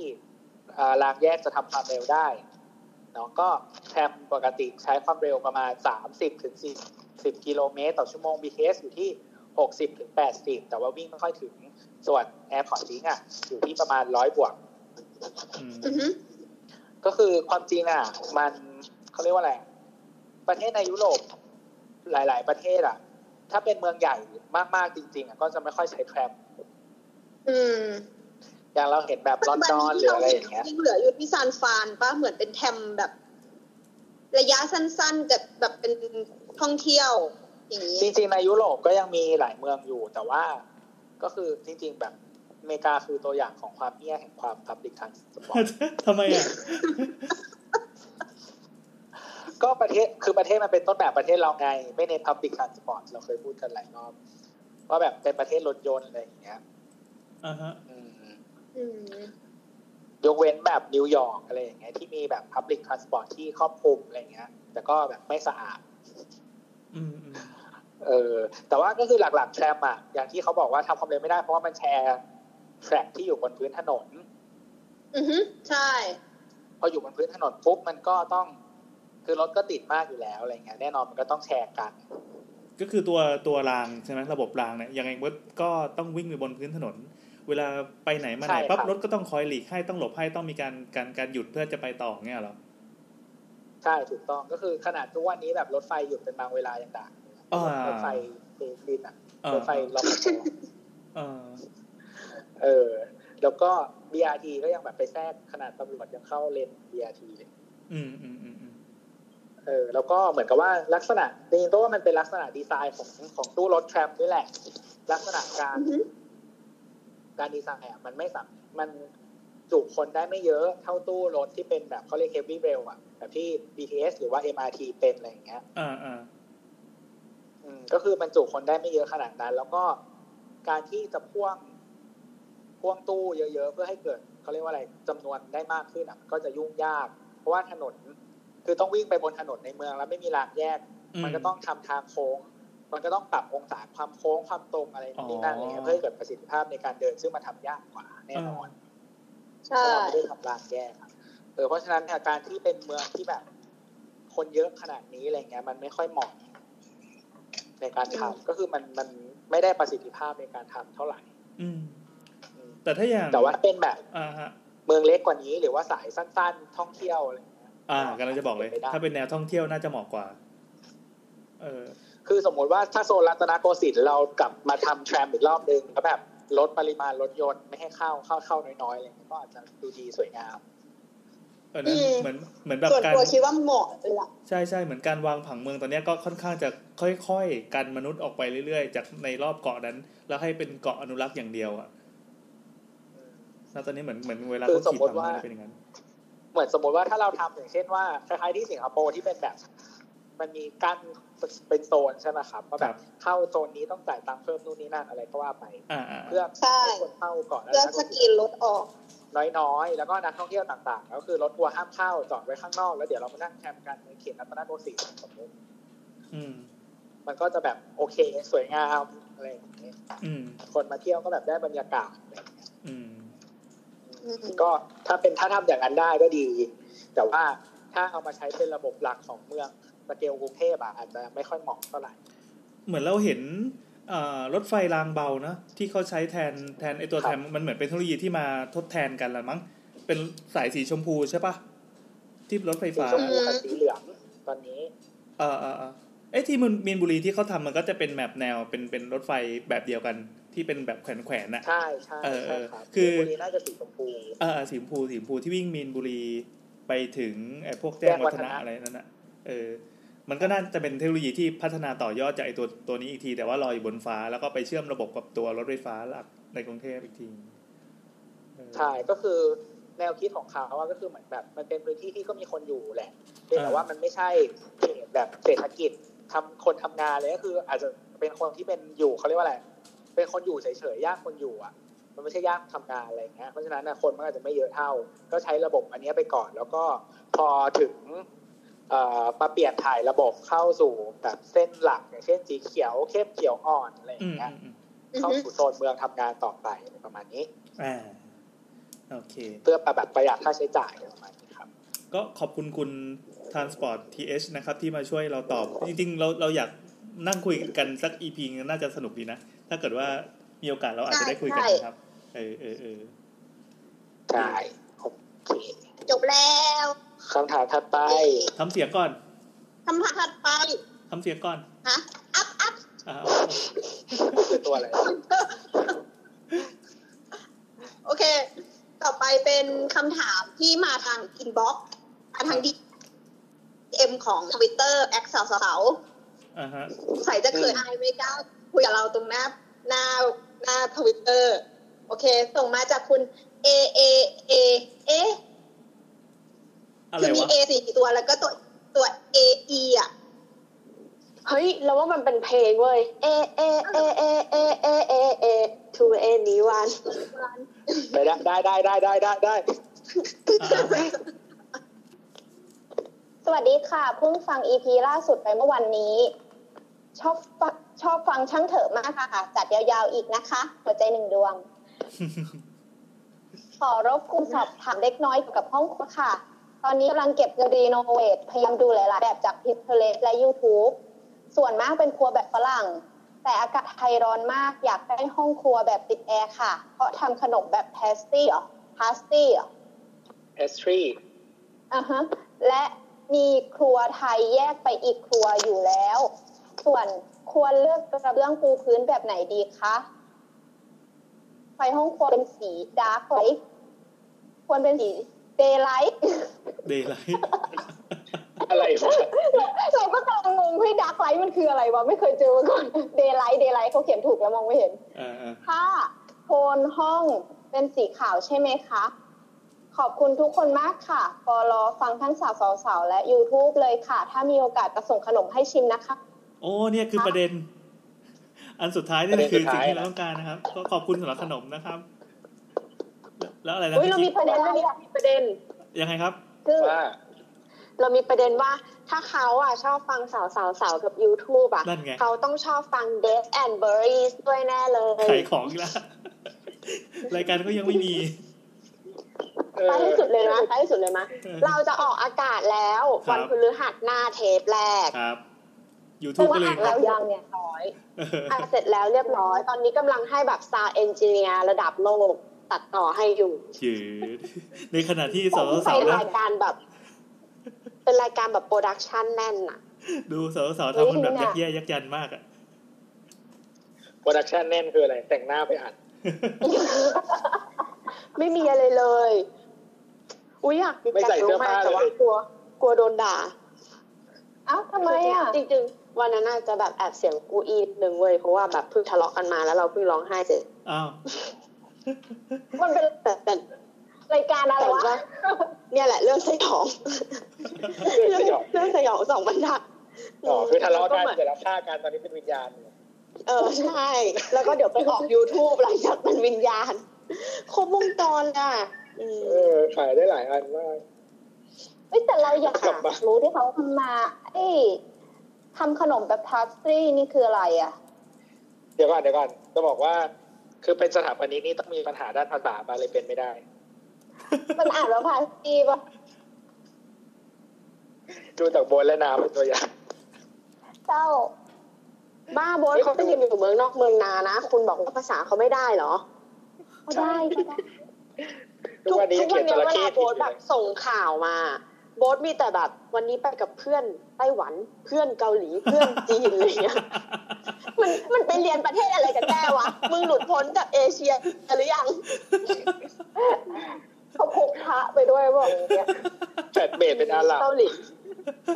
จริงๆไปเรียนอยู่ช่อง ไปเจอนักบวชต่างชาติเนี่ยเหรอ เออ ชุมนุมพุทธศาสนาแมนเชสเตอร์ เจ๋งว่าบนแบบไม่ต้องมาปรากฏตัวก็ได้โดนบูลลี่ตลอด จริงๆวันนี้พยายามติดต่อไปแล้ว แต่มันบอกว่า อยู่ข้างนอกก็เสียงดังแล้วพร้อมก็ส่งลูกอะไรนะผู้ชายสองคนขี่ม้ามาให้ดู เออ ไปเที่ยวสวนสนุกแล้วก็แบบผู้ชายสองคนขี่ม้าเอนจอยกันมากซ้อนหลังกันเนี่ย มัน แปลว่า ถ้าถามอะไรวะ ว่าเป็นผู้ ตั้งใจ ชายชนจะสื่อ ชา อะ ติอะไรไร ก็เอเชียนั่นแหละ เออ เออ อ่ะเดี๋ยวเดี๋ยวเดี๋ยวกลับมาที่คำถาม เมื่อกี้ที่ที่ที่น้ำบอกว่าอ่ามันมันเป็นครัวขนมใช่ไหมคือ ถ้าอย่างที่เราเข้าใจนะ เราจะเห็นคำว่าร้านเบเกอรี่ ร้านเบเกอรี่กันบ่อยๆ ซึ่งจริงๆแล้วอ่ะเราใช้ผิด ค่ะ เราใช้ผิด มัน ร้าน จะเป็นใคร เออคือร้านเบเกอรี่อ่ะมันจะเป็นแนวขนมอบ แต่พาสทรีเนี่ยมันจะเป็นแนวอะไรครับ ก็เป็นขนมอบเหมือนกัน เอาเหรอ แล้วมันต่างกันยังไงครับ ใช่แต่ว่ามันมันหน้าตาไม่เหมือนกัน อ่าอ่าอ่ายังไงครับ เดี๋ยวแป๊บหนึงแป๊บหนึงขอขอ มันเป็นคล้ายๆพาส เบเก ต้า อรี่เป็นขาวป่ะ แต่ว่าพาสทรีเป็นเพสทรี อ่ะ ฉันเลยอ่านเหมือนแทนเธอเลย ไอไอ แบบเอออีกอันนึงอะที่มันไม่ใช่เบเกอรี่อะมันเป็นขนมป่ะ แต่ว่าถ้าเบเกอรี่จะเป็นของขาวป่ะ เราเราเรียกกันว่าขนมหวานเลยก็ได้ อ่า จริงๆมันจะเป็นหวานหรือคาวก็ได้ อ๋อ แต่ เหรอ ว่าเบเกอรี่อ่ะจริงๆมันคือพวกแบบขนมปัง อบ อ่าขนมปัง อ่าเบเกอรี่คือขนมปัง อ่าเป็นคือแบบเบรดเค้ก โรส คือพวกแบบพวกขนมปังกับเค้กอะไรเงี้ยเนี่ยเป็นเบเกอรี่ แต่ว่าเพสทรีอย่างเช่นพวกพายพัฟเทิร์นโอเวอร์อะไรพวกเนี้ยเป็นเป็นเพสทรี อ๋อ แล้วไงอ่ะ การการ ถูกไหม ทำงาน การทำงานก็คล้ายๆกันใช่ไหม ก็มันมันใช้วิธีการอบเหมือนกันอ่ะแต่ว่าหน้าตาที่ออกมามันจะไม่เหมือนกันอะ อืมสำหรับ ก็ รัก คือขนมปังอ่ะมันก็คือ มันก็คือแบบ เฮ้ยเหมือนเราเคยได้ยินว่า มีเรื่องใส่ยีสต์กับไม่ใส่ยีสต์ด้วยเปล่าวะ อืมคือขนมปังอะใส่ แยก ยีแยกสเหรอ ต์แต่ว่าพวกแบบแต่พวกเพสทรีเออเพสทรีอาจจะใช่เพสทรีไม่มีอะไรใส่ยีสต์เลย อ่า อืม เหมือนเป็นพวกแบบแป้งพายแป้งอะไรอย่างเงี้ย มากกว่า ใช่ แครกเกอร์อะไรอย่างงี้ใช่ไหม อย่างพวกแป้งพายอะไรเงี้ยมันใช้แป้งที่แบบพับเป็นชั้นๆอ่ะ อืม เออไม่มีการใส่ยีสต์มันไม่ได้ฟูด้วยยีสต์แต่ว่ามันเกิดจากการพับให้เกิดชั้นข้างในแล้วเป็นอบมันก็จะแยกชั้น อืมอืมอืม ประมาณนั้นก็คือมันเป็นขนมคนละประเภทกัน มันใช้วิธีการอะไรไม่เหมือนกัน อืมฮึ อบ อ๋อ ดังนั้นทุกขวดก็เลยค่อยเหมือนกัน อืม ตอนนี้กำลังเปิด เปิด แต่จริงๆมันไม่ได้ไม่น่าจะต่าง ไม่น่าจะต่างกันในแง่ดีไซน์นะเพราะว่า ใช่ใช่ใช่ มันก็จะต้องเออมันจะต้องมีอย่างพวกเซอร์เฟซสำหรับเวิร์กกับแป้งมีเตาอบมีอะไรนี้คล้ายๆกัน อยากถามเรื่องขนมเพิ่มเติมอ่ะ แล้วอย่างนี้เค้กกับพวกมาซิพานคือเป็นอะไรอ่ะ ก็เป็นเพสทรีน่ะเหรอ เค้กเป็น ไม่ เบ เท เก ส อรี่ ที่มันเหมือนแบบมันเหมือนเป็นพายมากกว่า เค้กเป็นเบเกอรี่ อืมอ๋อ เพราะว่าเค้กมียีสต์ใช่ใช่มันถึงได้ฟู อืมเค้กเป็นเบเกอรี่ วันนี้เราไปกินขเราไปกินขนมที่ที่ไหนวะที่ร้านฟาสต์ฟู้ดแห่งหนึ่งแล้วก็แบบเห็น เห็นแพ็กเกจอะมันเขียนว่าเราสั่งพายไปใช่ปะแล้วเราก็ได้มาแล้วแพ็กเกจมันเขียนว่า turn over อืม เราก็เลยไปเซิร์ชดูว่าอ้าวทำไมมันถึงเรียกว่า turn over วะก็คือ turn over อะเขาใช้เรียกพายที่ทำเป็นหนึ่งชิ้น อืม งงปะ อ๋อ ก็คล้ายๆแบบจำพวกพัฟหมายถึงว่าพายปกติทำเป็นถาดแล้วตัดออกมาแต่อันเนี้ยทำชิ้นเดียว แล้วก็ไม่มีการหั่น ใช่ได้แหละก็เลยเรียก turn over เหมือนเหมือนไอ้ที่เขาเรียกว่าพิซซ่า แล้วก็มีพิซซ่าพัฟใช่ไหม อืมประมาณนั้น อืม นี่มันดินแดนที่เราไม่รู้จักเลย แดกอย่าง กิน เดียวอย่างเดียว เออ แล้วเขาถามว่าอะไรแล้ว ทุ เนี่ ก ย อย่าง กินอย่างเดียวไม่ต้องรู้อะไรก็ได้ กลับมา คำถามได้ไหม ถ้าคุณกินทุกอย่างคุณก็จะแบบไม่ต้องจำชื่ออะไรสักอย่าง ก็เหมือนกับไอ้เรื่องนี้ไงที่แบบเราคอนฟิวกันเยอะๆ อย่างเช่นแบบเอแคลชูครีม อ่าอ่าอ่าเอาเข้าใจแล้ว เอ เข้าใจ อ แล้ว เออ เออเอแคลต้องยาวนะครับ ยาวกลมกลมยาวกลมยาวเอแคล อืมอืม เหมือนอันนี้ด้วยอะอิ๋วจากล้วยอ่ะ เราว่าถ้าไปสั่งร้านที่เขาขายอ่ะเขาก็คงงงว่าแบบเหี่อะไรของมึง มันคืออะไรอ่ะ คืออะไรวะอยู่ตา ที่ ก เขา ล้บวยอกไม่อ้าวก็ที่เขาบอกกันว่าปลาท่องโกะอ่ะ อ๋ จ อ ริงๆมันไม่ได้ชื่อปลาท่องโกะมันชื่ออิ๋วจากล้วย อืมอืมอืม เออแต่ว่าแม้แต่คนขายร้านที่เปิดมาเป็นสิบปีอ่ะ เขาก็เรียกของเขาปลาท่องโกะเนอะปะแล้วจะให้เราไปสั่งว่าเอาอีกจ้ากล้วยค่ะอย่างเงี้ยเขาก็คงแบบอะไรของมึงอย่างเงี้ย มันก็เป็นคงเป็นภาษาไทย บา ไป งอ แล้ ย่าว ง ป มั ลานท่ ก็ องโกะ บางอย่างมันก็เกิดมาเพื่อจะที่จะถูกเรียกผิดๆอ่ะ เหมือนจ่ามง มัน กุฎ มีหลาย นะ อันเนี่ยมีอยู่มีเรียกว่าอยู่เถา อะไรอยู่ จา เถา กล้วย คืออะไรอะ เหยาจากไหว อ๋อ อ่าอ่า อยู่เจียกล้วย อ่า เออโหย เพราะว่ามัน โหย มีหลาย จากล้วย พื้นที่ก็สำเนียงมันก็เลยไม่เหมือ ใช่ น มันมันคนละจีนกันนี่ไง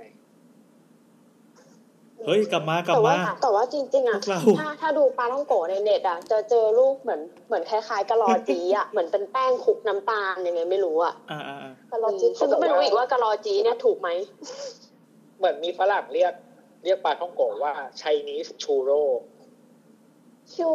อ๋อเออใกล้ใกล้ใกล้เคียง ก็คือมันเป็นแป้งเอาไปทอดเหมือนกัน อืม แล้วก็คลุก แล้วเป็น น้ำตาล แท่งๆเหมือนกัน เป็นแท่งๆเหมือนกัน อืมอ่ะกลับมาที่กระเบื้องค่ะ เราลืมไปแล้วว่าเขาถามว่าอะไรอ่ะ โอเค แล้วคำถามนี้ เดี๋ยวก่อน ก็ มันมันเกี่ยวกันยังไง ไฟ วะกับ เป็น กระเบื้อง ไฟเป็น กับ เดย์ไลท์ แล้วก็เลย แล้วก็ไฟไฟเป็นเดย์ไลท์เลยจะถามว่าจะเลือกกระเบื้องยังไง อือหือก็ พอสรุปแล้วดูไม่เกี่ยวกันเลย เออ ทำไมมันดูไม่เกี่ยวกันเลยวะ ห้องครัวเราเราคิดว่า อ่ะ มันควรจะเป็นเดย์ไลท์นะ ว่ามันต้องเป็นบางทัดของของสีอ่ะสีที่จะใช้ทำหาเหลือก็ตามอ่ะควรจะเป็นเดย์ไลท์อย่างภาพวอร์มโทนอ่ะมันจะทำให้สีเพี้ยน สีการมองเห็นของเรา มันเพี้ยนไปนิดหน่อย อ่าฮะ อืมดังนั้นเป็นเดย์ไลท์มันจะให้ความสว่างขึ้น ถ้า แล้ว เราอ ยิ่ อง ก ห้อมาง แล้วแบบโอ๊ยมันไหม้แล้วอย่างเงี้ย นี่เหรอ ไม่ มันก็คงจะรู้สึกกลินแล้ว แล้วก็พวกห้องครัวอย่างที่เราพูดกันถึง EP ก่อนๆหน้าว่าถ้าเป็นสีส้มสีอะไรพวกเนี้ยมันจะกระตุ้นเอ่อความคิดหรือว่ากระตุ้นอะไรได้ดีกว่า แต่ว่าอีกข้อหนึ่งที่เขาบอกว่าโทนสีขาวดีไหมสีขาวข้อดีของมันก็คือทำให้ดูสะอาด อืม ไม่ว่าห้องนั้นอะจะทำอะไร ถ้าเป็นสีขาวมันจะดูห้องเนี้ยคลีน อ่า เออเป็นก็ดีจริง ๆ ถ้าเกิดจะทำเป็นห้องครัวเปิดเพื่อขายอ่ะ สีขาวก็เป็นอีกสีหนึ่งที่ดีในการที่จะพรีเซนต์ตัวเองว่าห้องครัวเนี้ยเป็นห้องครัวที่สะอาดและถูกหลักอนามัยด้วยการใช้สี อ่ะแล้วถ้าไม่ได้ทำขายอะ ส่วน ถ้าแบบเป็น เรื่อง เป็นเป็นครัวบ้านตัวเองอย่างเงี้ย เราจะใช้สีอะไร ก็ครัวถ้าเป็นครัวบ้านนะเราแนะนำอย่างนี้มากกว่าว่าเป็นกระเบื้องเพราะว่ากระเบื้องเนี่ยเอ่อ เขาถามว่าสีอะไร ตัวขนาด เขาถามว่าสี สีอะไรคือสีอะไรก็ได้ อ่า ก็เป็นครัวไม่ต้องโชว์แล้วไง อ่าฮะ เป็นความชอบ ครับ ของคุณแล้ว คุณจะทำครัวเป็นสีอะไรก็ได้ แต่ว่าวั ขอ ส เชิญ ดุที่ เชิญ ใช้ เชิญคำตอบจากพี่โอ เลือกกระเบื้องแบบที่ชอบครับ ส่วนสีไฟก็สีที่ ชอบขอให้แอร์เย็นดีนะครับ ใช่เพราะ อีกข้อหนึ่งที่บอก เออ บอกถูกต้องเป็นแอร์อืมจริงที่แอร์ที่โอก็แนะนำเรื่องกระเบื้องมาก็คือห้องครัวเนี่ย ส่วนใหญ่เขาจะใช้เป็นกระเบื้องที่แปะไปถึงถึงระดับที่อ่าน้ำมันกระเด็นไม่ถึง หรือว่าตัวอาหารเวลาเราทำอะมันกระเด็นไม่ถึงแล้วอะไรอย่างเงี้ย อ่าฮะ ก็สูงมาจากระดับเคาน์เตอร์ไม่เกินสามสิบเซนประมาณนี้ ก็คือใช้เป็นกระเบื้อง กระเบื้องเนี่ยข้อดีของมันก็คือมันเป็นวัสดุที่ผ่านการเผามา ดังนั้นรูพรุนของมันอาจจะน้อยทำให้เกิดการทำความสะอาดง่ายอืมอย่างพวกกระเบื้องที่มีการเคลือบผิว กระเบื้องเนี่ยมันมีสามแบบก็คือกระเบื้องผิวเงา กระเบื้องกึ่งเงา กระเบื้องผิวด้าน พวกพวกที่เป็นผิวเงาพวกกอสซี่เนี่ยข้อดีของมันก็คือทำความสะอาดง่าย แต่ข้อเสียของมันคือมันลื่น อืมอืม บางบางส่วนคือไม่เหมาะที่จะใช้กับพวกเบื้องผิวฟอสอย่างห้องน้ำหรือว่าระเบียงบ้านอะไรเงี้ยมันก็ไม่เหมาะมันก็ควรจะใช้เป็นผิวด้านหรือพวกผิวหยาบพวกนี้จะมีความเสริมสากมากขึ้น ส่วนห้องครัวเนี่ยเราแนะนำว่าเป็นเบื้องผิวกึ่งเงาหรือผิวเงาขึ้นไป ส่วนขนาดเนี่ยดูความเหมาะสมเพราะว่า จริงๆเลยถ้าห้องมันมีความซับซ้อนในเรื่องแบบ พื้นที่ที่ต้องใช้มันมี เอ่อมุมเยอะเนี่ย ขนาดของกระเบื้องมันก็จะต้องเล็กลงไปเรื่อยๆ เพราะว่าสะดวกต่อการติดเวลามันได้ไม่ต้องตัดอย่างกระเบื้องโมเสกอะไรอย่างเงี้ย มันก็ดี แต่ว่าข้อเสียของกระเบื้องที่ต้องตัดเยอะๆหรือว่ามีรอยต่อเยอะๆคือมันจะมีรอยกาวยาแนวเยอะ ซึ่งรอยกาวยาแนวอาจจะเป็นที่สะสมทำความสะอาดยาก อืม อืม มียาแนวรุ่นที่เป็นพวกแบบกันเชื้อรากันคราบกันอะไรอย่างงี้ไหม ใช่ มีจนถึงแบบโอเคแบบเป็นซิลิโคนเลยอะไรอย่างนี้ก็ได้ อ๋อแต่เราไม่รู้ยี่ห้อเนาะ ใช่ เพราะว่าถ้ามีคนสนับสนุนอย่างเงี้ยเราจะลงลึกมาก จริง ๆ เรารู้แต่เราไม่พูดเท่านั้นแหละ ใช่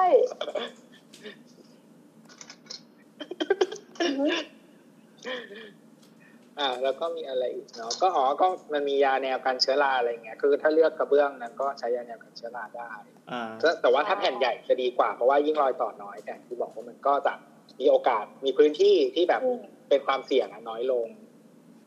ใช่ แล้วก็เขาบอกว่าพี่โอบอกว่าให้เลือกกระเบื้องแผ่นใหญ่ที่ตัดร่องยาแนวเล็ก ๆ อืม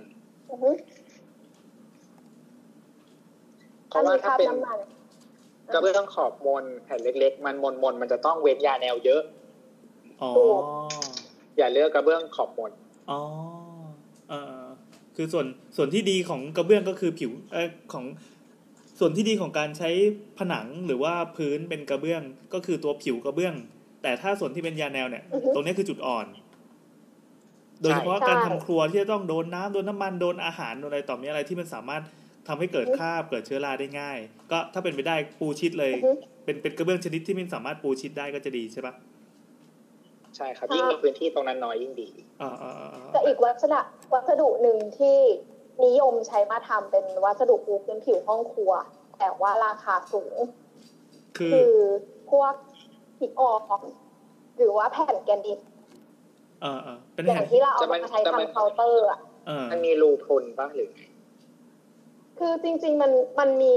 ที่ขัดมันที่เขาที่เขาแบบทำเคลือบมาแล้วไม่ค่อยมีรูพุนอยู่ ข้อดีของมันก็คือมันทนร้อนได้ แต่ก็ทำความสะอาดได้ด้วย อืมอืมผิวมันแวบเลย แล้วถ้าใช้พวก ถ้าใช้พวกหินสังเคราะห์อะ หินสังเคราะห์เราเราว่าถึงถึงส่วนใหญ่แบรนด์ส่วนใหญ่จะพรีเซนต์ตัวเองว่าเออเขาเทียบเท่าหินจริงอะแต่ว่าเราก็มองว่าคือวินาทีเนี้ยเขาบอกว่าสิบยี่สิบปีอะกูยังทำงานไม่ถึงเวลานั้นเลยยังไม่มีลูกค้าบ้านหลังแรกมาบอกบอกว่าอ๋อไอ้วัสดุที่บอกเขาว่าอยู่ทนนะมันไม่ อยู่ คือมันยังอายุมันตันเกินไปที่จะรู้ว่า มันทนได้ขนาดนั้นหรือเปล่าอะไรเงี้ย แต่ตามมาอันเก่าๆ สมัยก่อนที่เราเห็นว่ามันยังทนมาทุกวันเนี่ยมันคือหินจริงๆไง มันคือได้รับการพิสูจน์แล้วว่าหินจริงๆ แม่งทนจริง ๆ อะไรอย่างเงี้ย อืมอืมอืม แต่ว่าถ้าเลือก Surface ดีๆอ่ะก็คืออาจจะทำให้มีพื้นที่เขาเรียกว่าอะไร work space ในการแบบนวดแป้งนู่นนี่นั่นได้เยอะขึ้น เพราะว่าเราไม่ต้องมีของมารอง ถ้าเลือกวัสดุตัวผิวดีๆ ใช่ ที่เลือก ใช่ อืมเพราะว่ามันจะต้องใช้มีพื้นที่ในการนวดแป้ง ปั้นแป้งนู่นนี่นั่น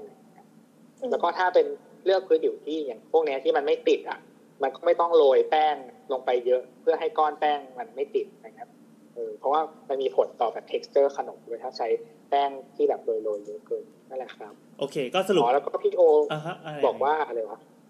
พอเขาพูดเรื่องแอร์มาด้วยพี่โอก็เลยบอกว่าพื้นที่ที่ทำอาหารนะควรจะล้างแอร์บ่อย อ๋อ ใช่ เพราะมันจะมีพวกค่าฝุ่นอะไรอย่างเงี้ย แล้วยิ่งมีแป้งด้วย ๆมีน้ำมันมีอะไรอย่างนี้ อืม ใช่แต่ว่าคิดว่าส่วนใหญ่ถ้าเป็นขนมแบบเพสทรีอะไรเงี้ยไม่มีการมันไม่มีน้ำมันอ่ะ มันอบอ่ะ ก็อาจจะไม่เยอะเท่าไหร่พวกน้ำมัน ส่วนถ้าใครทอดโดนัทหนึ่งครับทำบัวลงบัวลอย ผัดต้มผัดแกงทอดอะไรก็อาจจะมีน้ำมันเยอะหน่อย โอเค ก็สรุปนะครับ กระเบื้องสีอะไร สีอะไรก็ได้ตามใจชอบเลย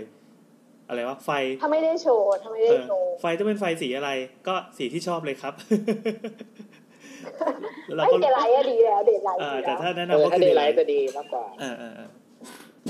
นั่นแหละครับ โอเค ก็จบคำถาม เออ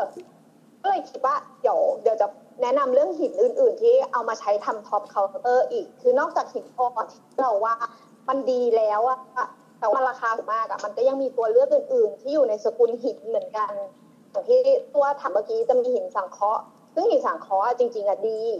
ดีระดับหนึ่งก็คือแต่แต่ก็ไม่เคยได้ยินขายแย่ๆแต่ขายแย่ขอเดียวของมันคือมันแพง ใช่มันแพงมันแพง เออมันแพงมันแพงกว่าหินจริงด้วยซ้ำหินจริงที่เรา ก็คื พู อ ด มันมีหลายรา ก็ คา คือ ใช่ปะ อ่าเราเดาว่ามันน่าจะมีหลายเกรดแต่เกรดที่ดีอ่ะก็ก็แพงกว่าหินจริง อือฮึ อืม ส่วนหิน แล้วแล้ว ที่นิ แล้ว ยม ข้อดีอะไรที่มันทำให้มันแพงกว่าเนี่ย เราคิดเป็นเพราะว่า ที่มันทำให้แพงกว่าจริงๆอะ คิดว่ามันสาสามารถเลือกลูกปลายได้อะคือมันสามารถทำลวดลายที่เรียนแบบธรรมชาติแล้วก็สามารถเลือกเลือกสีเลือกลายได้ ซึ่งมันเป็นสิ่งที่ธรรมชาติทำไม่ได้อยู่แล้ว อืม แล้วมันแบบ cus- สมมติคัสตอมเป็นตัว L อะไรอย่างนี้คือทำได้ปะไม่ต้องต่ออะไรอย่างเงี้ย เราว่าน่าจะได้ ได้ได้เหมือนสั่งทำเป็นขนาด คือมัน เล จะ ยก็ ทำเป็ได้นแผ่น เออหรือไม่ เอ ก็ อเป็น เรา แผ่นลาย เราสามารถเลือกได้ว่าแบบเออใส่ผสมคุณสมบัติที่มันทนทานต่อการเกิดเชื้อโรคเชื้อราอะไรอย่างเงี้ยก็ได้ หรือว่าก็ปรับความขงความแข็งอะไรก็แล้วแต่ราคาแล้วแต่เกรดของวัสดุที่จะใช้ที่จะขายอีกทีหนึ่ง อือฮึ เออนั่นแหละ ส ครับ รุปก็คือมีเงินเยอะๆ แล้วก็เลือกเอาจะเอาอะไรก็ เอา ใช่ใช่ก็เป็นคำตอบเดิม อันนั้น ที่เราตอบทุกครั้งเลย อนะ มีตังค์ก็ทำได้ มีตังค์ก็ทำได้หมดจะเอาสีอะไร เออ รูปทรงแบบไหนมีคุณสมบัติแบบไหนถ้าอะไรอย่างเงี้ย ปั้นแป้งอะไม่ไม่ต้องโรยไม่ติด นะว่าไป เอ้ยแต่นอกจากหินหินที่มนุษย์สร้างอย่างสังเคราะห์แล้วมันยังมีอีกประเภทที่เรียกว่าหินเทียมด้วย อ่า อื ฮะ มแต่ว่าหินเทียมเนี่ยถ้าถ้าเป็นหินเคราะห์เนี่ยเหมือนจะทำมาจากโพลิเมอร์ แต่ว่าถ้าเป็นหินเทียมอ่ะจะเป็นอะคริลิกเอ่อซึ่งซึ่งมันก็ทนร้อนทนแรงกระแทกได้ดีแต่ข้อเดียวของมันคือพื้นผิวของหนังคือไม่ทนต่อรอยขวน อ๋อ สมมติว่ามันอาจจะเราจะทำอะไรที่แบบเป็นแหลมๆหั่นบนนี้แล้วมันอาจจะเป็นรอย อืมอืมอืมอืม ซึ่งรอยพวกเนี้ยมันอาจจะเป็นที่สะสมของเชื้อโรคต่อไปได้ ถ้าเกิดมันอยู่ท็อปเคาน์เตอร์อะ อืม แล้วพวกถ้าเป็นพวกลามิแบบลามิเนตเคลือบผิวอะไรเงี้ยมันเป็นท็อปเคาน์เตอร์หรือเปล่า ใช่ มีคนใช้ทำแต่ว่าเอ่อตัวเคาน์เตอร์เนี่ยมันมีสองอย่างก็คือเคาน์เตอร์หนักกับเคาน์เตอร์เบาที่เป็นแบบเคาน์เตอร์เบาเนี่ยเป็นแบบพวกเอ่อพื้นผิวผิว ผิวว่าเป็นลามิเนตเราก็เป็นโครงไม้อะไรอย่างเงี้ยก็คือ ด้วยความที่มันเป็นวัสดุที่ไม่ได้แข็งแรงอะ่ะ มันก็ไม่ได้รับกับการใช้งานที่มันแบบโ ก็คือตำน้ำพริกคนนั้นไม่ได้ เออใช่จะเป็นแบบนั้น ก็คือมามาเล่นอะไรในห้องครัวก็ไม่ได้ ได้ได้ได้ ทำบน เอาเหรอเคาน์เตอร์เบาได้เลยเหรอพี่ เบาๆนิดนึง มันก็เบาได้ระดับหนึ่งนะ ทำขนมไงทำขนม ได้ระดับหนึ่งเออใช่ แต่ว่าถ้าเขาทำเพสทรีอะไรอย่างเงี้ยก็พอทำได้ปะถ้าแบบอยากประหยัด ใช่ใช่เพราะเขาบอกเขาแยกครัวไทยออกไป มัน แล้ว ทำได้นะ เออ เออก็ไม่ต้องไม่ต้องมีตำไม่ต้องมีสับอะไรเยอะแยะ ใช่ ก็ ใช่ น่าจะทำได้ใช่ไหม อืม ก็เป็นตัวเลือก ถ้าแบบก็ประหยัดขึ้นอะไรอย่างงี้ใช่ปะล่ะ ใช่ หินอีกนิดนึงที่ที่เราพูดไปแล้วก็เป็นหินแกรนิตนะอ๋อแกรนิตเราพูดบ่อยแล้วเราก็พูดแล้ว อ่า แกรนิตเรานิยมใช้กันมากในประเทศนี้ ครับ จบ อ่ะคำถามต่อไปเอ้ยเมื่อกี้ทำเสียงหมายังนะ อือหือ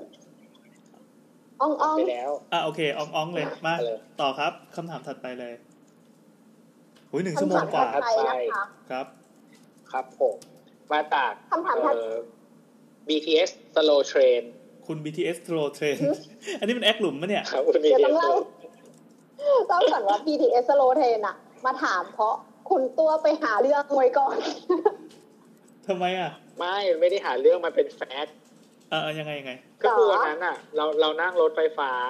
BTS อะไรอย่างเงี้ยแล้วก็ผ่านสถานีสยาม ก็คือรถไฟฟ้ามันก็เปิดทุกสถานีอยู่แล้วใช่ปะล่ะแล้วก็เหมือนช่วงที่เปิดที่สถานีสยามมาก็ได้กลิ่นแบบเหม็นมากเหมือนกลิ่นแบบเหม็นเน่าอะไรอย่างเงี้ย ขี้ มั้ง มีคนขี้แล้วรถไฟฟ้าเหรอ ไม่รู้อะ ไม่แน่ใจอ่ะแต่มันเน่าอ่ะ เออเออเออ นั่นแหละ แล้วก็ใช่เต้ยก็มีคนแบบมาทวีตต่อด้วยบอกว่า เอ๊ะพอได้กลิ่นเหม็นเน่า แล้วก็เหมือนในตอนเก่าที่เราเล่าไว้ว่าแบบกลิ่นอ่ะ คือไม่ใช่พลังงานมันคือละออง ถ้าเป็นกลิ่นขี้ก็คือละอองขี้มาถึงเรา น่ากลัวที่ไหนเลย ก็คือวันวันนั้นทุกคนที่อยู่ตรงบีเทสสยามและย่านสยามพอประตูรถไฟฟ้าเปิดปุ๊บละอองขี้เข้าทันที โอ้โหแล้วก็จะติดไปด้วยถึงหมอชิด ถูกละอองขี้ทะลักเข้าท่วมรถไฟฟ้า เออเออเออ เออนั่นแหละก็คือมันกลิ่นเหม็นมากอะไรเงี้ย แต่ว่าตอนนั้นมันเป็นช่วงเช้าอ่ะแล้วพอตอนตอนเที่ยงอ่ะเรานั่งถ่ายอีกรอบนึงก็คือไม่ได้กลิ่นละ อืม อืมนั่นแหละเราก็เลยทวีตถึงไว้ตอนเช้าที่เราผ่านอ่ะว่าแบบมันมีกลิ่นอะไรอย่างเงี้ยเราทวีตว่าอะไรวะทำไมบีเทส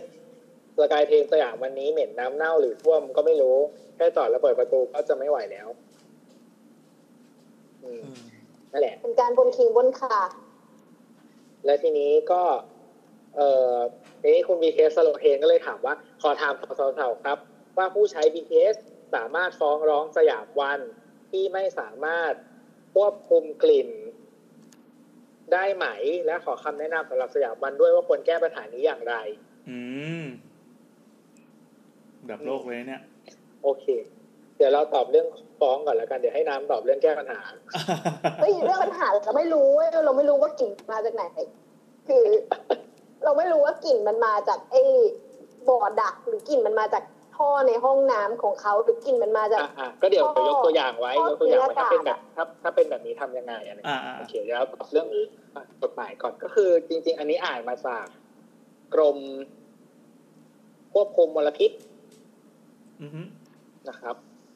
ก็คือเขารวบรวมกฎหมายเกี่ยวกับเรื่องกลิ่นไว้ ให้เราดูว่า เออกฎหมายเกี่ยวกับเรื่องกลิ่นอ่ะ มันมีเรื่องอะไรบ้าง ก็คือเขาบอกว่าปัจจุบันประเทศไทยไม่มีข้อกำหนดทางกฎหมาย หรือค่ามาตรฐานสำหรับการควบคุมปัญหาจากกลิ่นเหม็น จากแหล่งกำเนิดต่างๆ โดยตรง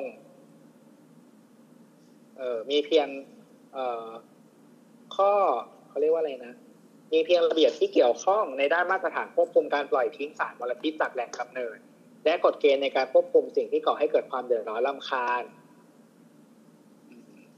ก็คือมันไม่มีควบคุมเรื่องกลิ่นโดยตรงนั่นแหละ แต่ว่าถ้าปล่อยสารพิษตรงนี้นั่นอะไรออกมาเนี่ยถึงจะมีเป็นการควบคุม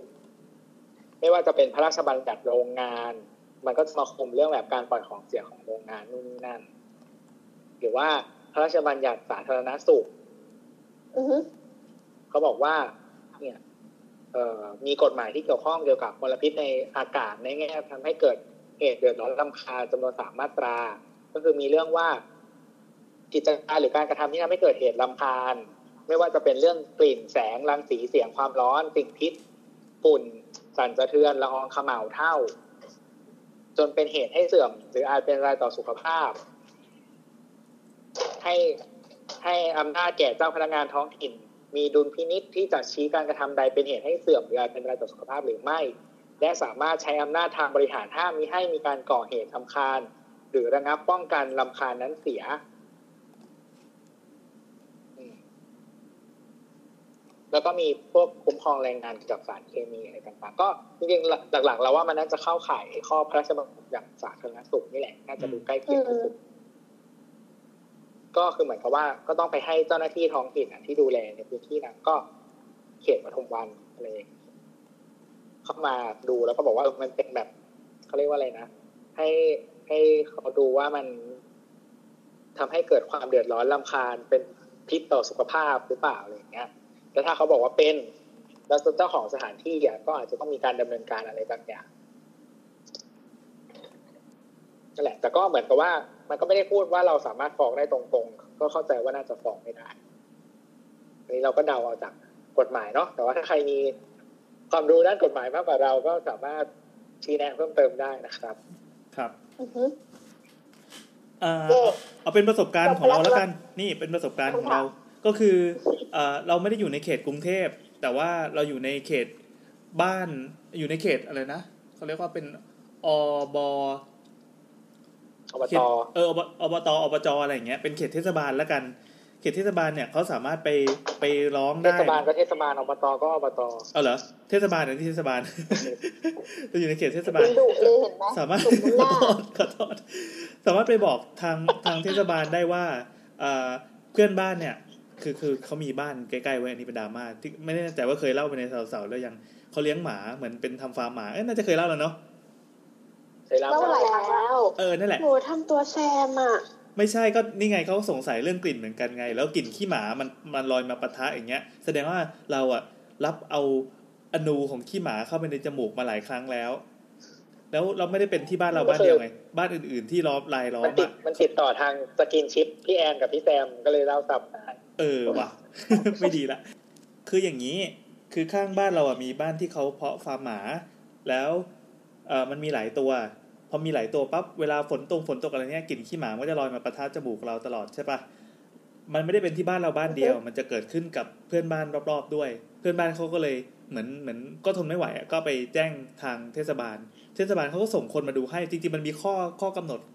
อะไรสักอย่างอะ โดยมากจะเป็นเรื่องการอ่าสร้างความเดือดร้อนลำคาญ ก็จะมีแบบมีการมีโทษปรับมีอะไรเงี้ย แล้วเขาก็ส่งคนมาดูเรื่อยๆนะ มาติดตามผลด้วย ก็ถือว่าเททางเทศบาลก็ดำเนินการได้ดีอยู่ ประมาณนั้น อืม จริงๆก็คือคนที่ได้รับความเดือดร้อนอะสามารถไปไปไปแจ้งได้แจ้ง ถ้าเป็นกรุงเทพอาจจะไปแจ้งทางเขต แต่เราไม่แน่ใจว่ากฎหมายของทางกรุงเทพอะจะเป็นเป็นเป็นเกี่ยวข้องกันหรือเปล่า แต่คิดว่ามันน่าจะใช้ตัวเดียวกันได้ เย่ อืมแต่ว่าพอพอเนี่ยพูดถึงเรื่องกลิ่นว่าแบบเฮ้ยถ้าได้กลิ่นอะไรอะแปลว่าแบบสิ่งนั้นได้เข้ามาปะทะจมูกเราแล้วอะ อ่าอ่า ล่าสุดคือเหมือนแบบช่วงเนี้ยมันฝนตกบ่อยใช่ปะแล้วเราอะหันมากลับบ้านทาง MRT อะไรเงี้ยเออแล้วก็ยิ่งแบบมีวันหนึ่งอะ MRT เสียเว้ยแล้วทุกคนก็คือต้องแบบติดอยู่ในนั้นอะคือมันมันไม่เสียเท่า BTS ที่เสียแล้วแบบจอดไปเลยอะแต่มันก็จะตะกุกตะกักแล้วกินเวลานานอะแล้วทุกคนคือเดินเข้ามาในในแบบตีนเปียกอะ โอ้โห แบบแฉะอะ เออเออเอ เอ อ อแล้วก็ได้กลิ่นแบบ คือมันเป็นกลิ่นแบบ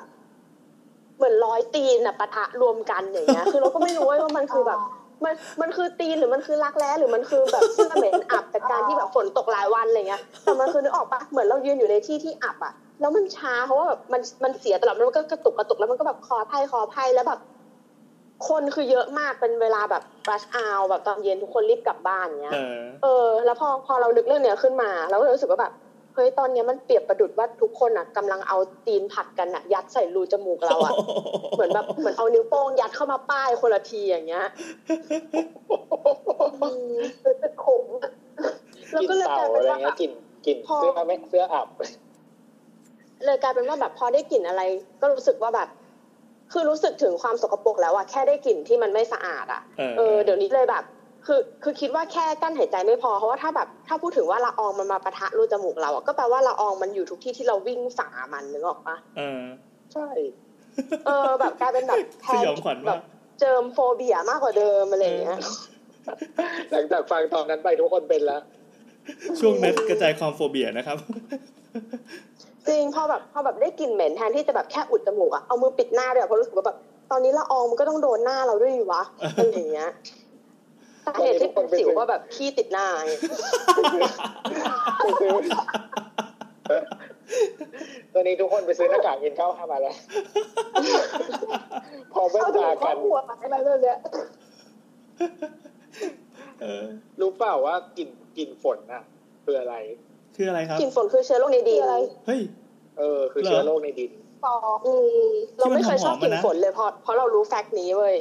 อืม แต่มันก็หอมดีไม่ใช่เหรอ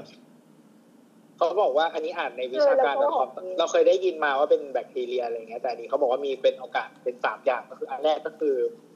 น้ำมันที่พืชหลั่งออกมาในช่วงแห้งแล้ง อ่าฮะ ซึ่งช่วยชะลองอกเมล็ด การงอกเมล็ดในไม่ให้งอกระหว่างที่ไม่มีน้ำพอฝนตกลงมาอันนี้มันก็เลยหลอกขึ้นมา อีกอันหนึ่งก็คือเขาเรียกว่า g o s m i n สารประกอบเคมีที่แบคทีเรีย actinomyces อืม ที่ในดินผลิตขึ้นระหว่างสร้างสปอร์เมื่อเจอกับภาวะแห้งแล้ง พอฝนตกปึ๊บมันก็กระจาย อีสปอร์แบคทีเรียมันก็กระจายขึ้นมาเข้าจมูกเรา ซึ่งจริงๆมันอาจจะเป็นแค่สปอร์แบคทีเรียที่มีประโยชน์ต่อร่างกาย เราดมแล้วสดชื่นหรือเปล่า มันอาจจะไม่ใช่เชื้อโรคก็ได้ เขาบอกว่าเดี๋ยวก่อนนะ แล้วก็มีอีกอย่างหนึ่งอีกอันหนึ่งก็คือ โอโซนที่เกิดจากฟ้าแลบฟ้าผ่าให้ออกซิเจนเกิดปฏิกิริยาเกิดเป็นโอโซนมีกลิ่นขุ่นนิดหน่อย อ๋อเหรอ ซึ่งโอโซนอ่ะ มันเป็นสารพิษ อ่า พิษ แล้วคนเราก็ชอบทำแบบน้ำยาปรับอากาศกลิ่นโอโซนอย่างเงี้ย โอ คือ โซน แบบอะไรอ่ะ อ่า เหมือนแบบยาสระผมกลิ่นซากุระซากุระไม่มีกลิ่น อ้าวเหรอ เออ แบบไม่เข้าใจอ่ะ นี่เพิ่งรู้ ซากุ ใช่ใช่ ซากุระไม่มีกซากุระไม่มีกลิ่นลิ่น และโอโซนคือสารพิษ ใครอยากไปรับโอโซนคืออยากไปรับสารพิษใครสูดโอโซนเข้าไปตาย เอ้าไม่แน่ไม่แน่คือ คือ ใช่ เราต้องแยกกันคือกลิ่นก็ส่วนกลิ่นสารพิษก็ส่วนสารพิษ บางครั้งสารพิษมันอาจจะอร่อยหรือมันอาจจะหอมก็ได้นะ อ๋อเราก็เลยกิ น ใช่ เหมือนวันหนึงจะมีแบบน้ำหอมกลิ่นแก๊สไหม น้ำหอมกลิ่นเบนซินอะไรอย่างเงี้ยเหรอ กลิ่นไซยาไนด์ น้ำหอมกลิ่นยาทาเล็บอย่างงี้ น้ำหอมกลิ่นฉี่ เอาน้ำน้ำน้ำสาระมา ฮัลโหล เขาบอกว่า เออ อ่ะเดี๋ยวแป๊บนึงเขาบอกว่า ซีออสมินเนี่ยมีบทบาทอย่างมากเพราะกินเพราะมันจมูกมนุษย์ค่อนข้างไวต่อสารชนิดนี้ อ่ะฮะ ซีออสมินเพียงห้าส่วนในล้านล้านส่วนมนุษย์ก็ได้กลิ่นกลิ่นดินดินในพวกผักหัวบีดหรือในเนื้อสัตว์พวกปลาในปลานินปลาดุกเป็นผลมาจากซีออสมินที่อยู่ในปริมาณเล็กน้อยทั้งนั้น เออ ลองชุดกะ อืม นั่นแหละแต่เขาไม่ได้บอกว่ามีผลแย่อะไรนะเขาไม่รู้บอกอะไร ใช่ใช่ใช่เห็นไหมล่ะ นั่นแหละครับแต่มีคนชอบกลิ่นฝนพยายามหาอยู่ว่ากลิ่นแดดคืออะไรยังไม่มีใครให้คำตอบได้ อืม ถ้าใครรู้ว่ากลิ่นแดดคืออะไรช่วยบอกด้วย เออแต่เราเพิ่งรู้ว่า การการเอาเสื้อผ้าไปตากแดดกับเอาเสื้อผ้าใส่เตาอบอ่ะ การเอาเสื้อผ้าไปตากแดดอ่ะ เสื้อผ้าเสียเร็วกว่า เพราะว่าสิ่งสิ่งที่ทำให้เสื้อผ้าเสียมันไม่ใช่ความร้อนแต่มันคือ UV อ่า UV เพราะฉะนั้นถ้าเราถ้าเราอบแล้วมันแห้งอ่ะมันก็จะไม่ค่อยเสีย ใช่ อันเนี้ยเพิ่งรู้เพราะว่าเพราะว่าเป็นคนอบผ้ามาตลอด แล้วก็เลยคิดว่าเฮ้ยหรือเสื้อผ้าเราเสียเร็วเพราะเราอบวะเราคือคืออบอะมันจะเสียจากการหดแหละ แล้วเราก็เลยมักจะใส่ไม่ได้ อืม ซื้อใหญ่เพิ่มเบอร์หนึ่ง คือเสื้อผ้าไม่ได้หดหรอก แต่เพิ่งรู้ เสื้อผ้า ว่า เท่าเดิม ข้อดี แต่ตัว มันคือ ใหญ่ อย่างนี้ ขึ้น เออจริง ๆ เอาตัวไปอบได้ไหม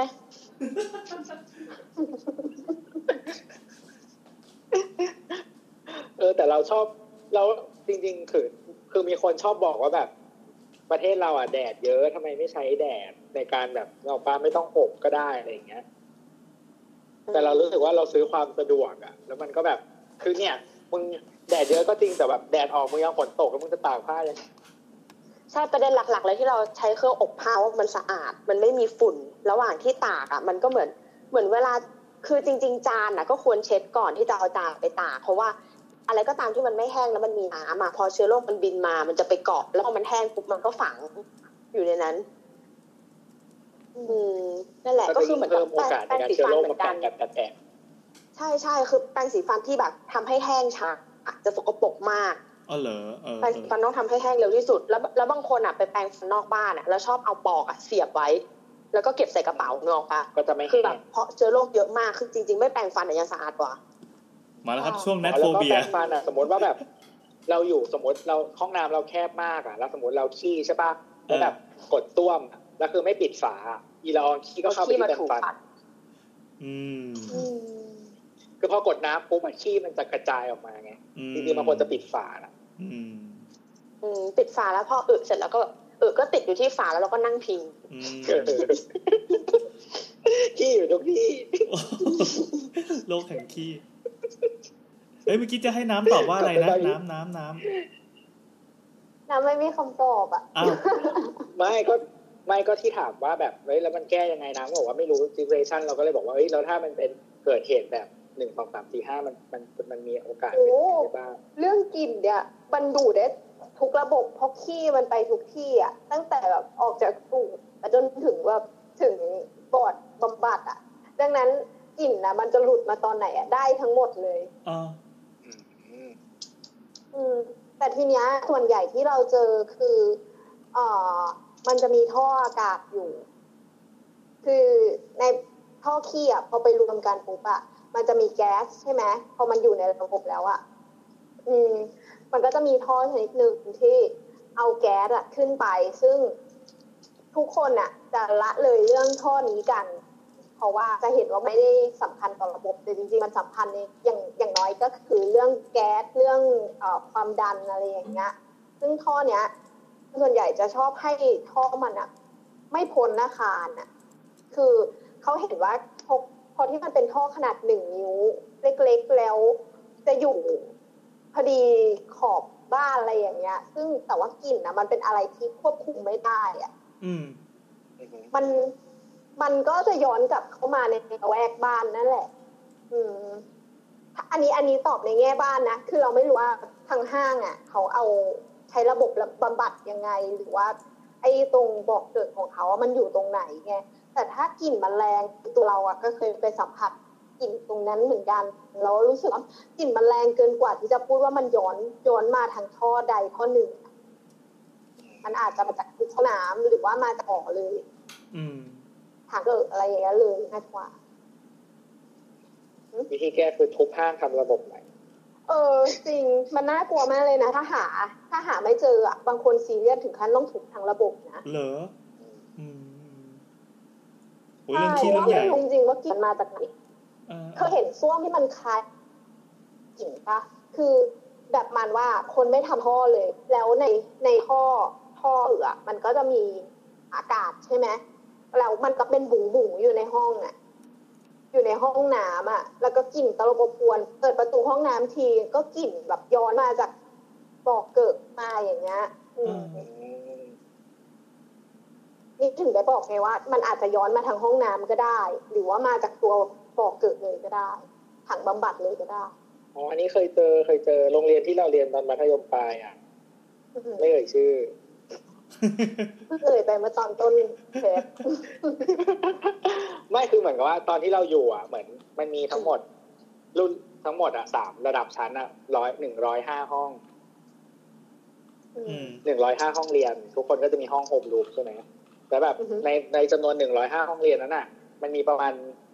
กี่ห้องวะหกห้องเรียนเท่านั้นที่มีแอร์ อืม เออคือใครได้เรียนโคตรโชคดีเลยซึ่งมันมีห้องหนึ่งเว้ยสาเหตุที่ติดแอร์อันนี้เขาเล่ากันมาเพราะติดกับห้องน้ำแล้วห้องน้ำเหม็นมาก อ๋อ อืม ก็เลยต้องติดแอร์เพื่อแบบให้ห้องนี้มันก็คือการกลิ่นเข้าจะได้ต้องปิดทุกทาง เออ แต่คอมเพรสเซอร์ตั้งอยู่ตรงไหนตรงตั้งอยู่ตรงหน้าห้องน้ำค่ะ ไม่รู้ว่าแต่มันก็มีมีกองกลิ่นออกนิดนึงปะ อืม ระบบแอร์เออนั่นแหละ แต่ตอนหลังมันไม่เหม็นแล้วนะอืมนั่นแหละซึ่งเราเคยอยู่ห้องห้องหนึ่งที่เป็นห้องแอร์ด้วยโชคดีมากรู้สึกจะเหมือนจับสลากได้ อืม ผมดีกลับบ้านครับ ต่อไปเป็นคำถามสุดท้ายและ อย่าลืม ที่ ทำเสียงก่อน มาเร็วๆนี้เลยเอ้าเอ้า อองอองครับคำถามสุดท้ายครับ กินยาคุมอีกแล้ว คำถามจากคุณโดมเจ้าเก่าส่งมาหลายรอบแล้ว บ้านแกยังทำไม่เสร็จเลยนะเนี่ย คุณโดมผู้ประสบปัญ หลัง หา จากที่ติดกัญชา เออเหมือนเหมือนเหมือนแกจะเจอชะตาชีวิตผกผันจากการทำต่อตรงต่อเติมอะไรเงี้ย ก็เลยมีคำถามมาถามเราบ่อย อืม ก็คือทำไปปุ๊บแนะนำไปเขาก็แบบว่าไปทำแล้วก็มีปัญหา ๆ ใช่ ไม่ใช่โว้ยอ่ะถามว่า มี ไงครับ คำถามใหม่ ไม่ใช่ที่จอดรถแล้ว อ่าอ่ายังไงค ต รับ อนนี้ย้ายที่อือฮึตอนนี้กำลังปรับปรุงพื้นที่หน้าบ้าน เลยเสนอให้ย้ายประตูบ้านมาไว้ตรงกลาง แล้วจู่ๆวันหนึ่งคนข้างบ้านเดินมาทักว่า อย่าย้ายเลย ประตูหน้ามองทะลุถึงห้องครัวมันไม่ดีผิดฮวงจุ้ย ขอความเห็นสินแสหน่อยครับแอดสาวสาวสาวแฮชแท็กช่างเถอะ อ่า เย่ ยังไงนะ แต่ว่าไง เดี๋ยคือคือยังไงนะ ขอขอขอให้แบบเห็นภาพอีกทีดิ คือเขามีปะมีมีบ้านอยู่แล้ว คือบ้านรู้สึกเป็นบ้านเป็น ใช่ เป็นเป็นเป็นแนวทาวน์เฮาส์ทาวน์โฮมอ่ะเนาะ แล้ว ใช่ แล้วประตูเขาไม่ได้อยู่ตรงกลางอยู่ตอนนี้ ที่หลัง แต่ ร้านหรือเปล่าเขาก็ไม่ได้บอกนะ เออเราเดาว่าน่าจะเป็นน่าจะเป็นประมาณนั้น แล้วทีนี้ประตูเขาไม่ได้อยู่กึ่งกลางของบ้านเขาอยู่ชิดไปทางขอบใดขอบหนึ่งเสร็จปั๊บพอเขาเรโนเวทหน้าบ้าน ใช่ เขาจะย้ายมาตรงกลางแต่เพื่อนบ้านมาทักว่าเห็นผีอะไรเงี้ยเหรอ เห็นพอดีประตูหน้าบ้านอะเราเดาว่าอีตรงหน้าบ้านอะมันคงมองทะลุไปจนถึงห้องครัว อ๋อ มันมี แต่เราอ ป ไม่ ระตู เห็น อยู่หลังบ้าน ใครเขา อืมเรานึกออกเรานึกออก เพราะว่า เรามั มันมันจะมีบ้านประมาณทาวน์เฮาส์โทมที่เป็นแนวเนี้ย หน้าบ้านกับหลังบ้านอะแต่เดิมเขาจะออกแบบไม่ให้ตรงกันอยู่แล้ว เพราะว่ามันก็เป็นเรื่องฮวงจุ้ยใช่ไหมแต่ว่าถ้าเขาต้องการย้ายมาให้ตรงกันเนี่ย มันทำได้หรือเปล่าแล้วข้างบ้านเขาทักมาเงี้ยมันมันเราเอ่อในฐานะสินแสจะให้ความเห็นยังไง เออ ประมาณนี้เนอะ อืม อ่ะครับ แล้วเรามีความเห็นกันยังไง เราปกติอะถ้าคนที่ซีเรียสเรื่องสินแสอะเขาก็ไม่ให้ตรงกันอยู่แล้ว ส่วนหนึ่งอะมันผิดฮวงจุ้ยในแง่ที่ว่า เขาบอกว่าประตูหน้าบ้านน่ะก็เหมือนปากทางเข้า ประตูหลังบ้านก็เหมือนทางออกยิ่งตรงกันก็เหมือนแบบเงินทองทะลุเข้าไปเลย เดี๋ยวเดี๋ยวเราว่ากรณีนี้น่าจะไม่ไม่เกี่ยว เพราะว่ามันเป็นประตูห้องครัว แต่มันยังไม่ทะลุออกไปนอกบ้าน อ๋อ คืออันเนี้ยน่าจะไม่เกี่ยวกับทรัพย์สินเอ้ย อ่ะ ไม่เออไม่เกี่ยวกับทรัพย์สิน ไม่เกี่ยวกับ คือไม่ใช่เรื่องเงินไหลเข้ามาแล้วไหลออก แต่น่าจะเกี่ยวกับเป็นทางผีผ่านปะเพราะว่าถ้าประตูตรงกันอะฮวงจุ้ยจะไม่ หร ดี อ หมายถึงว่าแบบเหมือนเป็นเรื่องของของไม่ดีอะหรือเปล่า ไม่รู้นะถ้าให้เราเดา อืม แต่แต่ส่วนมากอะกรณีที่ได้ยินว่าถ้าตรงกันไม่ดีอ่ะมันจะเป็นประตูอะไรสักอย่างกับประ ห้องน้ำเพราะว่าห้องน้ำมันของต่ำก็เลยไม่ควรอยู่ตรงกัน แต่ถ้าอันเนี้ย ถ้าจำไม่ผิดนะ เคยได้ยินว่าประตูห้องที่ตรงกับห้องครัวจะทำให้ร้อนรน อ๋อ ทำให้คนในบ้านอ่ะร้อนรนอะไรเงี้ยเพราะว่ามันเป็นเรื่องครัวมีไฟมีอะไรอย่างเงี้ย อืมอืมอืม แต่ว่าปก แต่ว่า ติอะ แต่ว่าเรื่องผีเนี่ยไม่แน่ใจ เพราะมันไม่ทะลุ อ้ประประตูทะลุไปที่ห้องน้ำอะมีบางคนบอกว่าดี เพราะว่าห้องน้ำอะมันเป็นห้องที่จะไม่มีประตูทะลุออกเลย ที่เก็บขอ แล้ ง วก็ เออใช่แล้วมันก็เป็นห้องที่พื้นน่ะจะต้องอยู่ต่ำกว่าห้องอื่น ดังนั้นมันเหมือนแอ่งอะ แห่งเงิน แล้วชอบแบบใช่ให้ให้ห้องแบบเป็นห้องห้องน้ำห้องที่ทะลุเข้าได้ไงอะไรเงี้ย ไม่เคยได้ยินเลยอ่ะ เออแต่เรารู้สึกว่าห้องน้ำอ่ะ ถ้าประตูตรงกับอะไรอ่ะมันจะดูแบบไม่ถูกสุขลักษณะนะ อืม เรื่องละอองขี้กระเซ็นอีกแล้วเหรอ ห้งน้ำอะไรเงี้ยเออ ไม่แต่ประตูครัวอะก็เหมือนความจริงก็คือ เรารู้สึกว่าถ้ามองมุมวิทยาศาสตร์มันก็คือ มันปกติเป็นที่ที่มันไม่ค่อยเรียบร้อยอ่ะ อ๋ออ่าา คือแบบเราก็วางของนู่นนี่นั่นอะไรอย่างเงี้ย อ่า กลิ่นอะไรด้วยคือถ้าถ้าตรงกันอ่ะ แล้วเราอยู่นอกบ้านมองเข้าไป มันก็ดูไม่สวยงาม อ่ามีมูลมีมูลมีมูล อืม อืม แต่ว่าถ้าถ้าเชื่อเรื่องการเก็บเงินเนี่ยเราก็แนะนำว่าประตูบ้านอ่ะ ตรงกับประตูครัวใช่ไหมทีเนี้ยก็ให้ประตูในสุดอ่ะเป็นประตูตู้เย็น ทีเนี้ยพอเงินทองไหลมาเทมาแล้วมันก็เข้าไปเก็บในตู้เย็นปุ๊บมันก็จะกลายเป็นเงินเย็น อืมอืม อ้าวเยียบเลยเยียบยาว เรา เล ก็ ย เราก็จะได้ไปญี่ปุ่น ฟรี ครับ อืมก็มันไม่ เพราะเรา ก็มันไม่มีมีเงินเยอะ ทางออกไง ถ้าเป็นโลจิกของน้ำอ่ะ อืมอืม ตู้เย็น เหมือน มันเลยไอ้นี่ไง ปีเสีย เราก็ซื้อตู้เย็นกันไปอันละแสนไงใหญ่ อือฮึ เออเพราะว่าปีเสียเป็นสัตว์มงคลที่ไม่มีรูตูด ๆใช่ เงินเข้าแล้วก็เลยไม่มีเงินออก เออ ก็คือเปรียบเสมือนคนงกที่ไม่ได้ใช้เงิน อืม เขา ข จะ นา ได้ ดนี้ก็ เขาได้คำตอบอะไรจากเราหรือเป ไม่ ล่า แต่ วะ ว่าจริงจริงๆถ้าย้ายอ่ะคือนี่มันสามารถเอาอะไรมากั้นได้ ถ้าเป็นเรื่อง เออทำพา แก้ ร์ติ วิ ชั ธี น แก้หงจุ้ยอ่ะแก้ทำพาริชันหรือว่าตู้หรืออะไรอย่างเงี้ยมากั้นแทนได้ หรือถ้าเป็นสมัยก่อนเขาก็จะชอบติดเหมือนแบบ ไอ้ฟลิวฟลิวๆอ่ะเหมือนเหมือนเอา เป็นกระดาษอะไรสักอย่างที่มันเป็นรูปวิวอ่ะแต่มันถูกกรีดเป็นริ้วริ้วริ้วริ้วริ้วริ้วแล้วก็เดินผ่านทะลุได้อ่ะ เรา แต่ ว่ามันแบเราว่า บ ไม่สวย เสียบเลย เราว่ามันไม่สวย เออที่บ้านเรามีแบบประตูตรงกันก็เอาแบบ มีมีทำฉากกั้นถาวรขึ้นมาเลยเป็นไม้ แล้วก็มีกระจกฝ้ามองที่มองไม่เห็นละกันเหมือนมีประตูตรงกันสามสี่บานอ่ะ อืม แหละก็มากั้นไว้ อืม แล้วถ้าเราไม่อยากติดพาร์ติชันเพราะว่าด้วยความแบบสะดวกอะสมมติว่าพื้นที่มันน้อยอย่างเงี้ย มันแบบถ้ามันมีอีกมันจะบังแล้วมันจะแบบเดินลำบากยึกยักอะไรอย่างเงี้ยหรือมีคนแก่ในบ้านที่ใช้วีลแชร์อะไรเงี้ย ถ้าถ้าตอบตามห่วงจุ้ยอะเราสามารถเอากระจกแปดเหลี่ยมแบบเสือคาบดาบเนี้ยมาติดเหนือประตูห้องครัวได้ไหมย เพราะว่ามันสะท้อนอยู่ในบ้านตัวเองเพราะแบบ เอาก็มันตรงกับประตูหน้ามันไม่สะท้อนออกไปเลยเหรอ ถ้าหลักการเดียวกัน อันนี้ไม่รู้เลย อันนี้ไม่อยู่ว่ะแต่ที่เคยเจอตัวใหญ่จะติดไว้นอกบ้านมากกว่า อืม อืม เรารู้สึกว่ามันเป็นการที่สะท้อนทุกทิศทุกทางไงก็ไม่รู้ ใช่อย่างเช่นใครเคยนั่งรถไฟฟ้าผ่านตรงราชเทวีมาสยามจะเจออันใหญ่มากอันหนึ่ง ตรงไหนอ่ะ ตรงที่รถไฟฟ้าผ่านใช่ไหม ใช่ อยู่ตรงห้างสยามดิสอะครับ มีกระจกแปดเหลี่ยมอันใหญ่มากอยู่อันหนึ่ง อ้อเหรอไม่เคยสังเกตเลย ใช่ก็คือเหมือนเข้าใจว่าฮวงจุ้ยมันแรงมันเป็นสีแยกอะไรเงี้ย อ่าอ่าอ่า อืม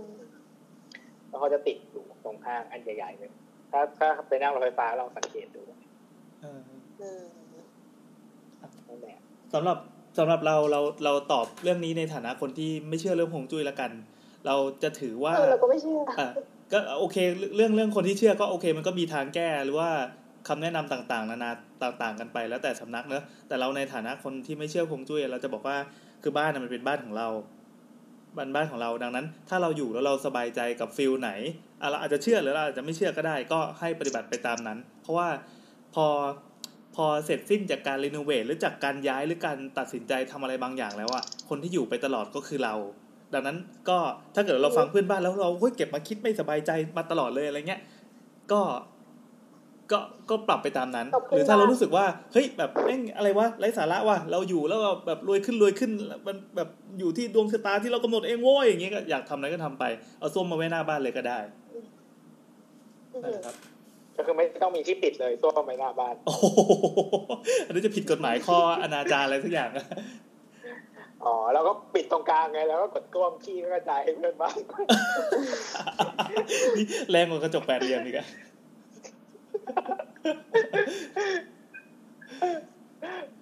ก็นั่นแหละครับ ครับ อ่ะอันนี้ วัน พูดในในในความคิดถาปัดนะ อ่าอ่าอ่า คือ มีด้วยเหรอ ใน ไม่ใช่ก็แล้วกัน คืออย่างนี้เรา ผมคิด ม ข อ องงน้ำ ว่า นะ ความคิดของน้านะ เป็นใครสักคนหนึ่งจำวัน ก็คือ ไอ้การที่มองทะลุไปอ่ะ มันก็เป็นเป็นหลักของไอ้เส้นทางเดินอยู่แล้วอ่ะ การที่เส้นทางเดินมันซับซ้อนน้อยมากขึ้นเท่าไหร่อ่ะ การใช้งานของใช้ใช้งานของประสิทธิภาพบริเวณพื้นที่อ่ะมันก็มีมากขึ้นเท่านั้น ก็คือคุณไม่ต้องการพื้นที่สำหรับให้เป็นคนเดินผ่านอะไรแล้วไง ถ้ามันทะลุเป็นเส้นตรงมันก็คือเส้นตรงเลย ก็แจกเข้าห้องไป ส่วนตัวคือมองมองในแง่การใช้งานมากกว่า ที่จะมองเรื่องหงจุยแต่อย่างที่พี่แอนบอกว่าถ้าอยู่แล้วสบายใจก็อยากจะให้ทำอะไรอย่างนี้ อ่า ไม่แต่เรารู้สึกว่า คือฟังก์ชันปกติถ้าเราเป็นคนอยู่บ้านนั้นนะปกติคือเดินเข้าบ้านแล้วเดินเข้าเข้าครัวหรือเปล่าอย่างเงี้ยก็ต้องดูวิธีการใช้ชีวิตของเราไง อือฮึ เหมือนแบบเราอยากจะเข้าบ้านมาแล้วก็แบบกูเข้าไปหาอะไรกินทันทีอะไรเงี้ยก็โอเคไงก็น่าจะตอบโจทย์ แต่ถ้าแบบอยากจะแบบเข้ามาแบบบริเวณรับแขกนั่งพักผ่อนก่อนอะไรเงี้ย แล้วก็ครัวก็จัดแบบอิเลเคขาไม่สวยงามไม่อยากเห็นก็ไม่ควรจะตรงกัน อืมอืมอืม เราเคย ก็ เจ แล้ว อ แต่ เคส วิ ห ธี นึ่ง ชีวิตการใช้ชีวิตของเรา ยังไงครับ เราเค เค ย ส เจอ ไหน เค ค ส รับ หนึ่งเป็นบ้านบ้านที่มารีโนเวทตึกแถวเนี่ยแหละแล้วเจ้าของบ้านอะเชื่อซีแซมการบอกว่าเขาอะเหมือนต้องเอาของเจ้าของบ้านอะไปดู แล้วก็สินแสอะเขาก็จะวาดสี่เหลี่ยมที่เป็นแบบตึกตึกทั้งตึกแถวอะแล้วเขาก็จะวงว่าห้องเนี้ยมันควรใช้งานเป็นอะไร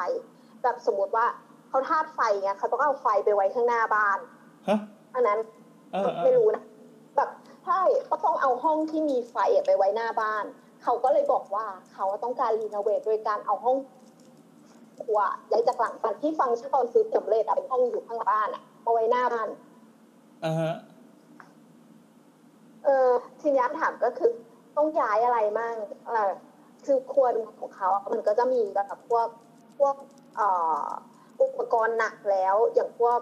เครื่องดูดควันอะไรอย่างเงี้ย ซึ่งก็ย้ายอีกอย่างหนึ่งที่คนไม่รู้ก็คือฝ้าฝ้าห้องครัวมันจะเป็นฝ้าแบบทนไฟหน่อยนึง อ่า ก็คือคือมันไม่ใช่ฝ้าชนิดเดียวกันกับที่เราใช้ในห้อง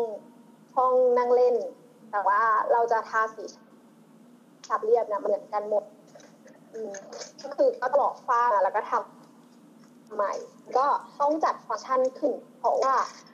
ครัวไปอยู่หน้าบ้านแต่ว่าแขกใครอะต้องเดินผ่านหน้าบ้านอยู่ดีอืมจบแล้ว โอเค เมื่อกี้ที่เสียงขาดกระจายนิดนึงก็เป็นเพราะว่าน้ำถือสมอท้องนะครับ แล้วก็เวลาพูดก็จะลำไปลำมาไปด้วย คือเราเปิดเปิดกล้องไงเราก็เลยเห็น จะแกว่งได้ยังไงว่าแกว่งไมค์ไปแกว่งไมค์มา โทษค่ะ โอเค ก็ แต่ว่าแต่ว่า อะไรนะ พูดถึงเรื่องการรีโนเวทอะตอน เออ เราตอนเราทำงานที่ซูเปอร์แห่งหนึ่งใช่ปะ ครับ เขาเคยรีโนเวทซูเปอร์เขาอะแล้วก็เหมือนแบบ เอ่อตอนแรกอะพื้นที่ที่เป็นเกี่ยวกับ เกี่ยวกับครัวที่มันไม่เชิงครัวเขาเรียกว่าอะไรอะโซนขายของประมงอะของแบบพวก เออ ซีฟู้ด ของมัน อาหารทะเลปะของประม เองอเออ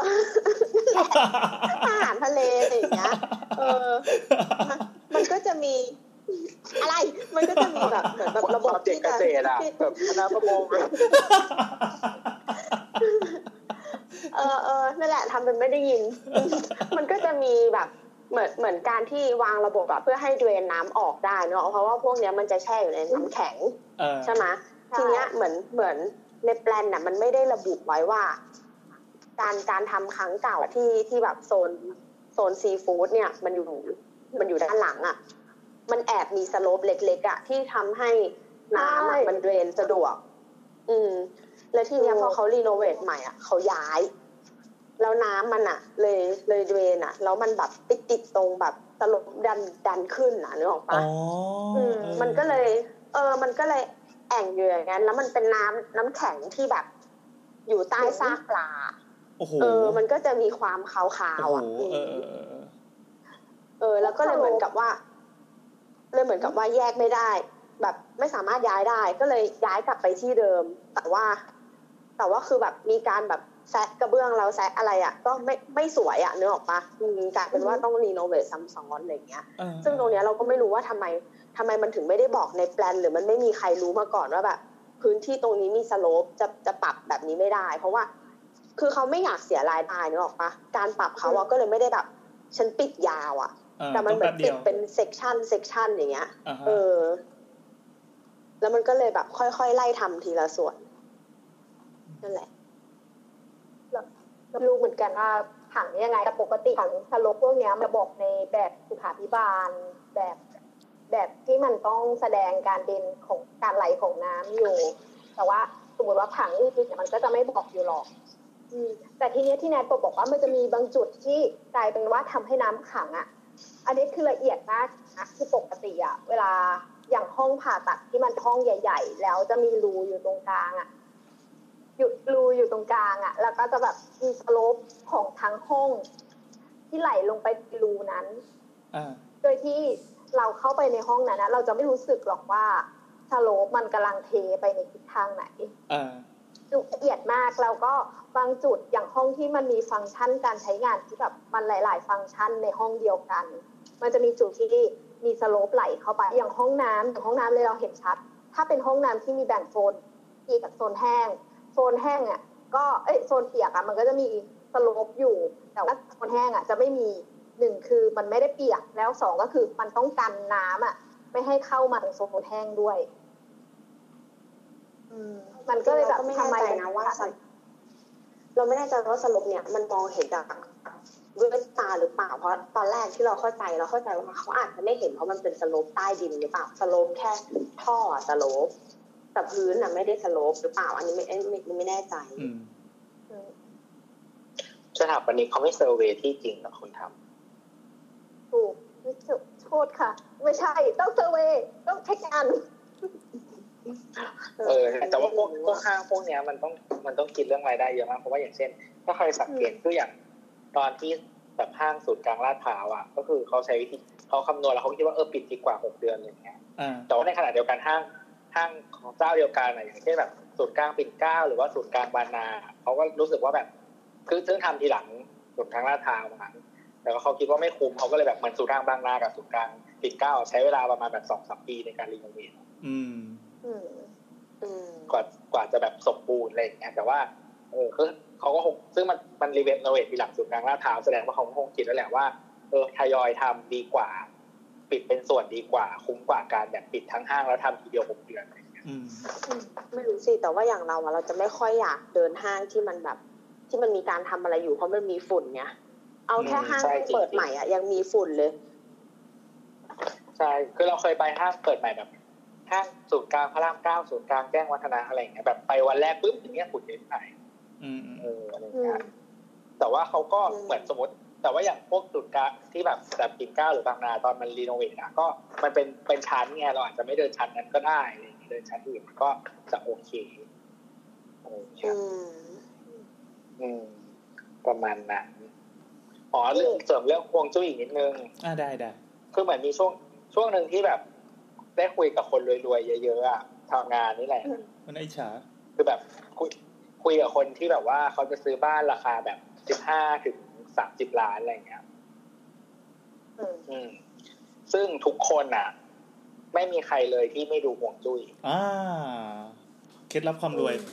อืม คือ เหตุผลที่พวกเราเป็นคนรวยไม่ได้ คือเราไม่ได้บอกว่ามันเคล็ดลับความสำเร็จของเขาเพียงแต่ว่ามันเป็นข้อสังเกตและการที่เราเจอมา ว่าแบบคนคนกลุ่มนี้ทุกคนเชื่อห่วงจุ้ยหมดไม่ว่าจะเด็กแก่ เออเออเอ เอ อ อคือแบบอย่างคนหนึ่งที่เราเคยเคยเคยคุยมาจากการทำงานเนี่ยแบบอายุแค่สามสิบต้นๆ ซื้อบ้านราคาสิบห้าล้าน อืม เป็นเซลฟ์เมดนะก็คือ เออเขาทำงานนี่แหละ เป็นมนุษย์เงินเดือนนะ โอ้โห สร้างจากตัวเองด้วย เออ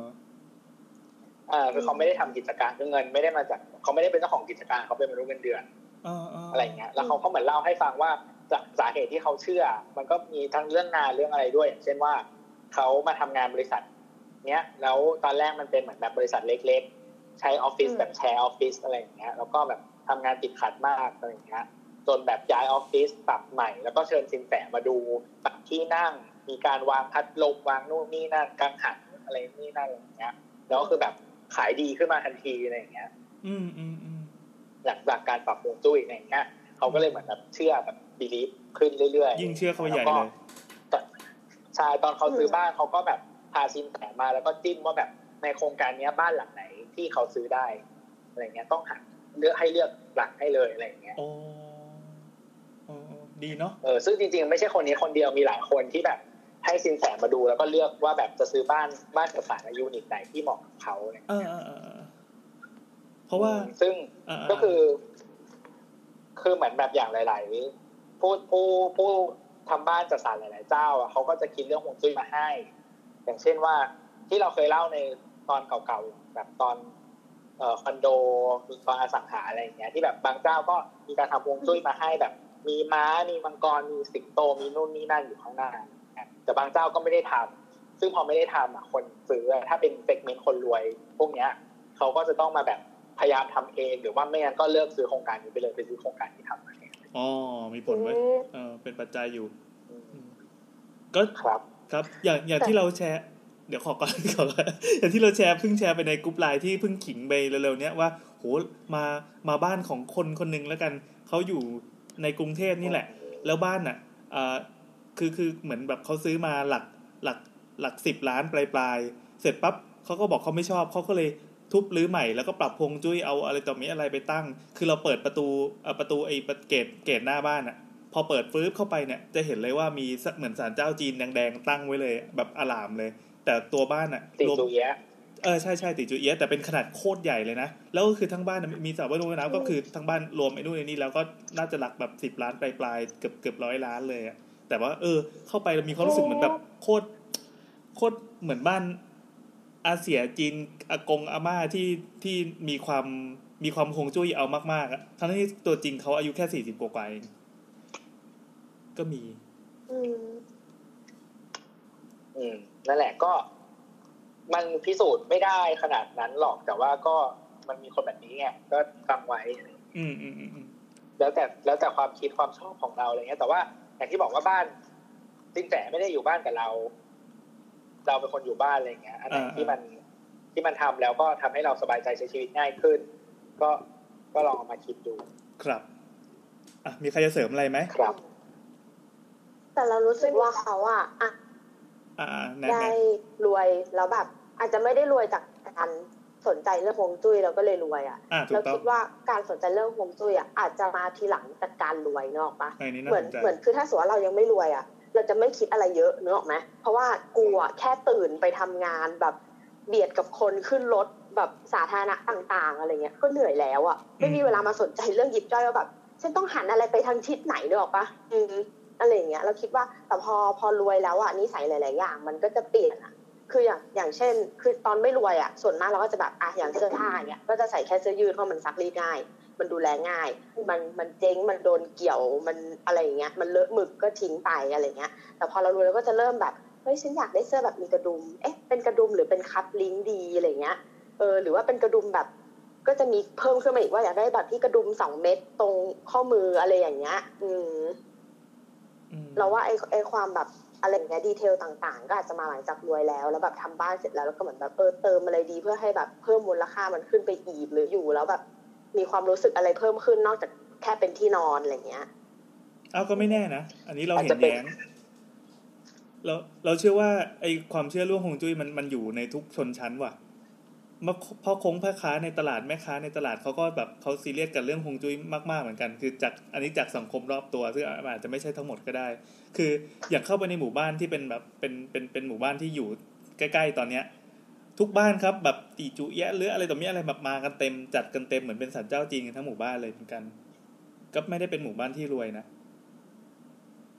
จีจุยยังไม่ใช่เรื่องฮวงจุ้ยเปล่า เป็นเรื่องฮวงจุ้ยเหรอ อ่าหมายหมายว่าพวกพวกอะไรนะ ยันแปดเหลี่ยมเสื ค อ วาม คา เชื่ บ อ ดาบ ที่เกี่ยวกับที่อยู่ อ๋อ ใช่ใช่ใช่ใช่ใช่แล้วเขาก็ เขา คือ เป็น ทำ เทพ เขาทำทั้งหมดเพื่อความอยากรวยนั่นเอง อืม อืม มีมีอีกกลุ่มหนึ่งที่แบบ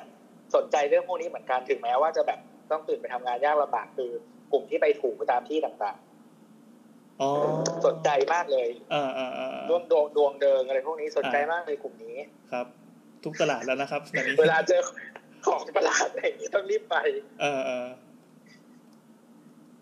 เออ นั่นแหละ ไม่หรือว่าอีกอย่างหนึ่งถ้าถ้าทฤษฎีของแนทอีกอย่างหนึงก็คืออย่างเช่นว่าเป็นสังคมหรือเปล่าอย่างเช่นว่า พอเขาไปอยู่ในสังคมเนี้ยแล้วแบบคนรวยเจอคนรวยใช่ปะแล้วมันมีคนที่แบบสนใจเรื่องฮวงจุ้ยเยอะนู่นนี่นั่นมันก็แนะนำต่อกัน อืม อืม ว่าแบบเออฉันเธอทำแบบนี้บ้านฉันแบบนี้ใช้สินแสคนนี้นู่นนี่นั่นแล้วแบบบ้านฉันเจริญ ใครไม่มีอ รุ่ อง ป เรืง ชัน ขึ้าะนี้ไรเงี้ย น้อยหน้า อ่า ใช่ มันคือ มันคือการแบบ การ การเขาเรียกว่าอะไรอ่ะ การเข้าสังคมของคนในแก๊งนี้อะไรอย่างเงี้ย เออเออน่าสนใจ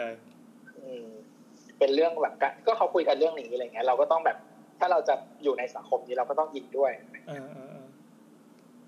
อยังไงยังไง อันนี้เราก็คงให้รายละเอียดไม่ได้นะ เพราะเรายังไม่รวย ต้องเดี๋ยวรอให้ถึงวันนั้นแล้วเราจะมาบอกอีกทีนะครับ รอสาวสาวอีพีที่เท่าไหร่แล้ว อืมเดี๋ยวเราพี่พี่ อ๋ โอ ออีกเรื่องหนึ่ง ติดต่พี่โอไม่อยู่ อีกเรื่องหนึ่งที่ที่ต่อจาก EP ที่แล้วนิดนึงคือเหมือนกับว่า ที่เราบอกว่าในเอเชีย หมายถึงว่าแบบประเทศไหนที่แบบมีหลากหลายเชื้อชนชาติอ่ะ คนเจ๊กอะรวยสุดตลอดเลย เออว่ะ ประเทศเราก็ด้วย เออว่ะ ถูก เออเราก็เป็นหนึ่งในนั้นเนาะ เออเป็นไปได้เราก็เป็นก็มันก็เชื่อมโยงได้ไงก็เราคิดคิดดู เออเออเออเอาคนคนจีนกับคนยิวเนี่ยใครรวยกว่ากัน แล้วว่าคน ไม่ไม่รู้อ่ะแต่ประชากรจีนมันเยอะนะมันอาจจะเห็นตัวอย่างได้เยอะไง อ่าอ่าอ่าใช่เราก็ว่างั้น อืมแต่ว่ายิวมันอาจจะเป็นมุมมองฝรั่งไงอย่างเช่นว่าแบบในในมุมมองฝรั่งคือยิวคือพ่อค้าโกงนู่นนี่นั่นในในสังคมเราบ้านเราที่มัน expose กับคนจีนมากกว่า สมัยก่อนที่เรียกเด็กเด็กเด็กอะก็คือพ่อค้าก็เรียกเป็นพ่อค้าเหมือนกัน อาจจะเป็นแนวเดียวกันแต่ว่ามันอาจจะคนละสถานที่ อืม เออว่ะน่าจับสองฝากโลกนี้มาแบทเทิลกันนะ อืม ใช้อเมริกาเป็นเวที โอเค ก็เสาเสาอีพีนี้ก็น่าจะจบแล้วนะ ครบถ้วนอาจจะมีการติดขัดนิดนึงนะครับ ระหว่างระหว่างการอัดก็ขออภัยด้วย แต่ก็เนื้อหาก็ได้กันเต็มๆ เชื่อ ถ้า ไหม เกิด ว่า ว่า อัดจนแบบหมดอะ เออถ้าเกิดว่าเอ่อหากคุณมีเรื่องสงสัยนะครับ แล้วไม่รู้จะไปถามใครก็คุยกันได้ ถาม ต พ ลอกดวเรา เวลา สิ เออถามพวกเราสิ แล้วเราจะพยายามตอบให้ เราถามห้าบาทเราจะตอบประมาณ ดีไหมไม่ ห้า รู้ ร้อย เออถูกไม่ถูกก็ไม่รู้นะครับ ก็ทวีตมาหาเรานะครับ ที่แอดสาวสาวๆนะ หรือไม่ก็ DM หรืออะไรก็แล้วแต่ลองหาวิธีดูนะครับ เราจะรวบรวมคำถามแล้วก็มาจัดเป็น EP ช่างเถอะสลับกับ EP หลักของสาวสาวๆซึ่งก็จะเป็นประเด็นสาระความรู้อะไรแล้วแต่ที่ที่ตัวจะเข้าไปหาหนังสืออ้างอิงมาได้นะครับ อ่ะโอเค และสำหรับวันนี้ก็พอแล้วเนอะ ครับ ครับ ขอบคุณมากนะครับ สวัสดีครับ สวัสดีครับ สวัสดีค่ะ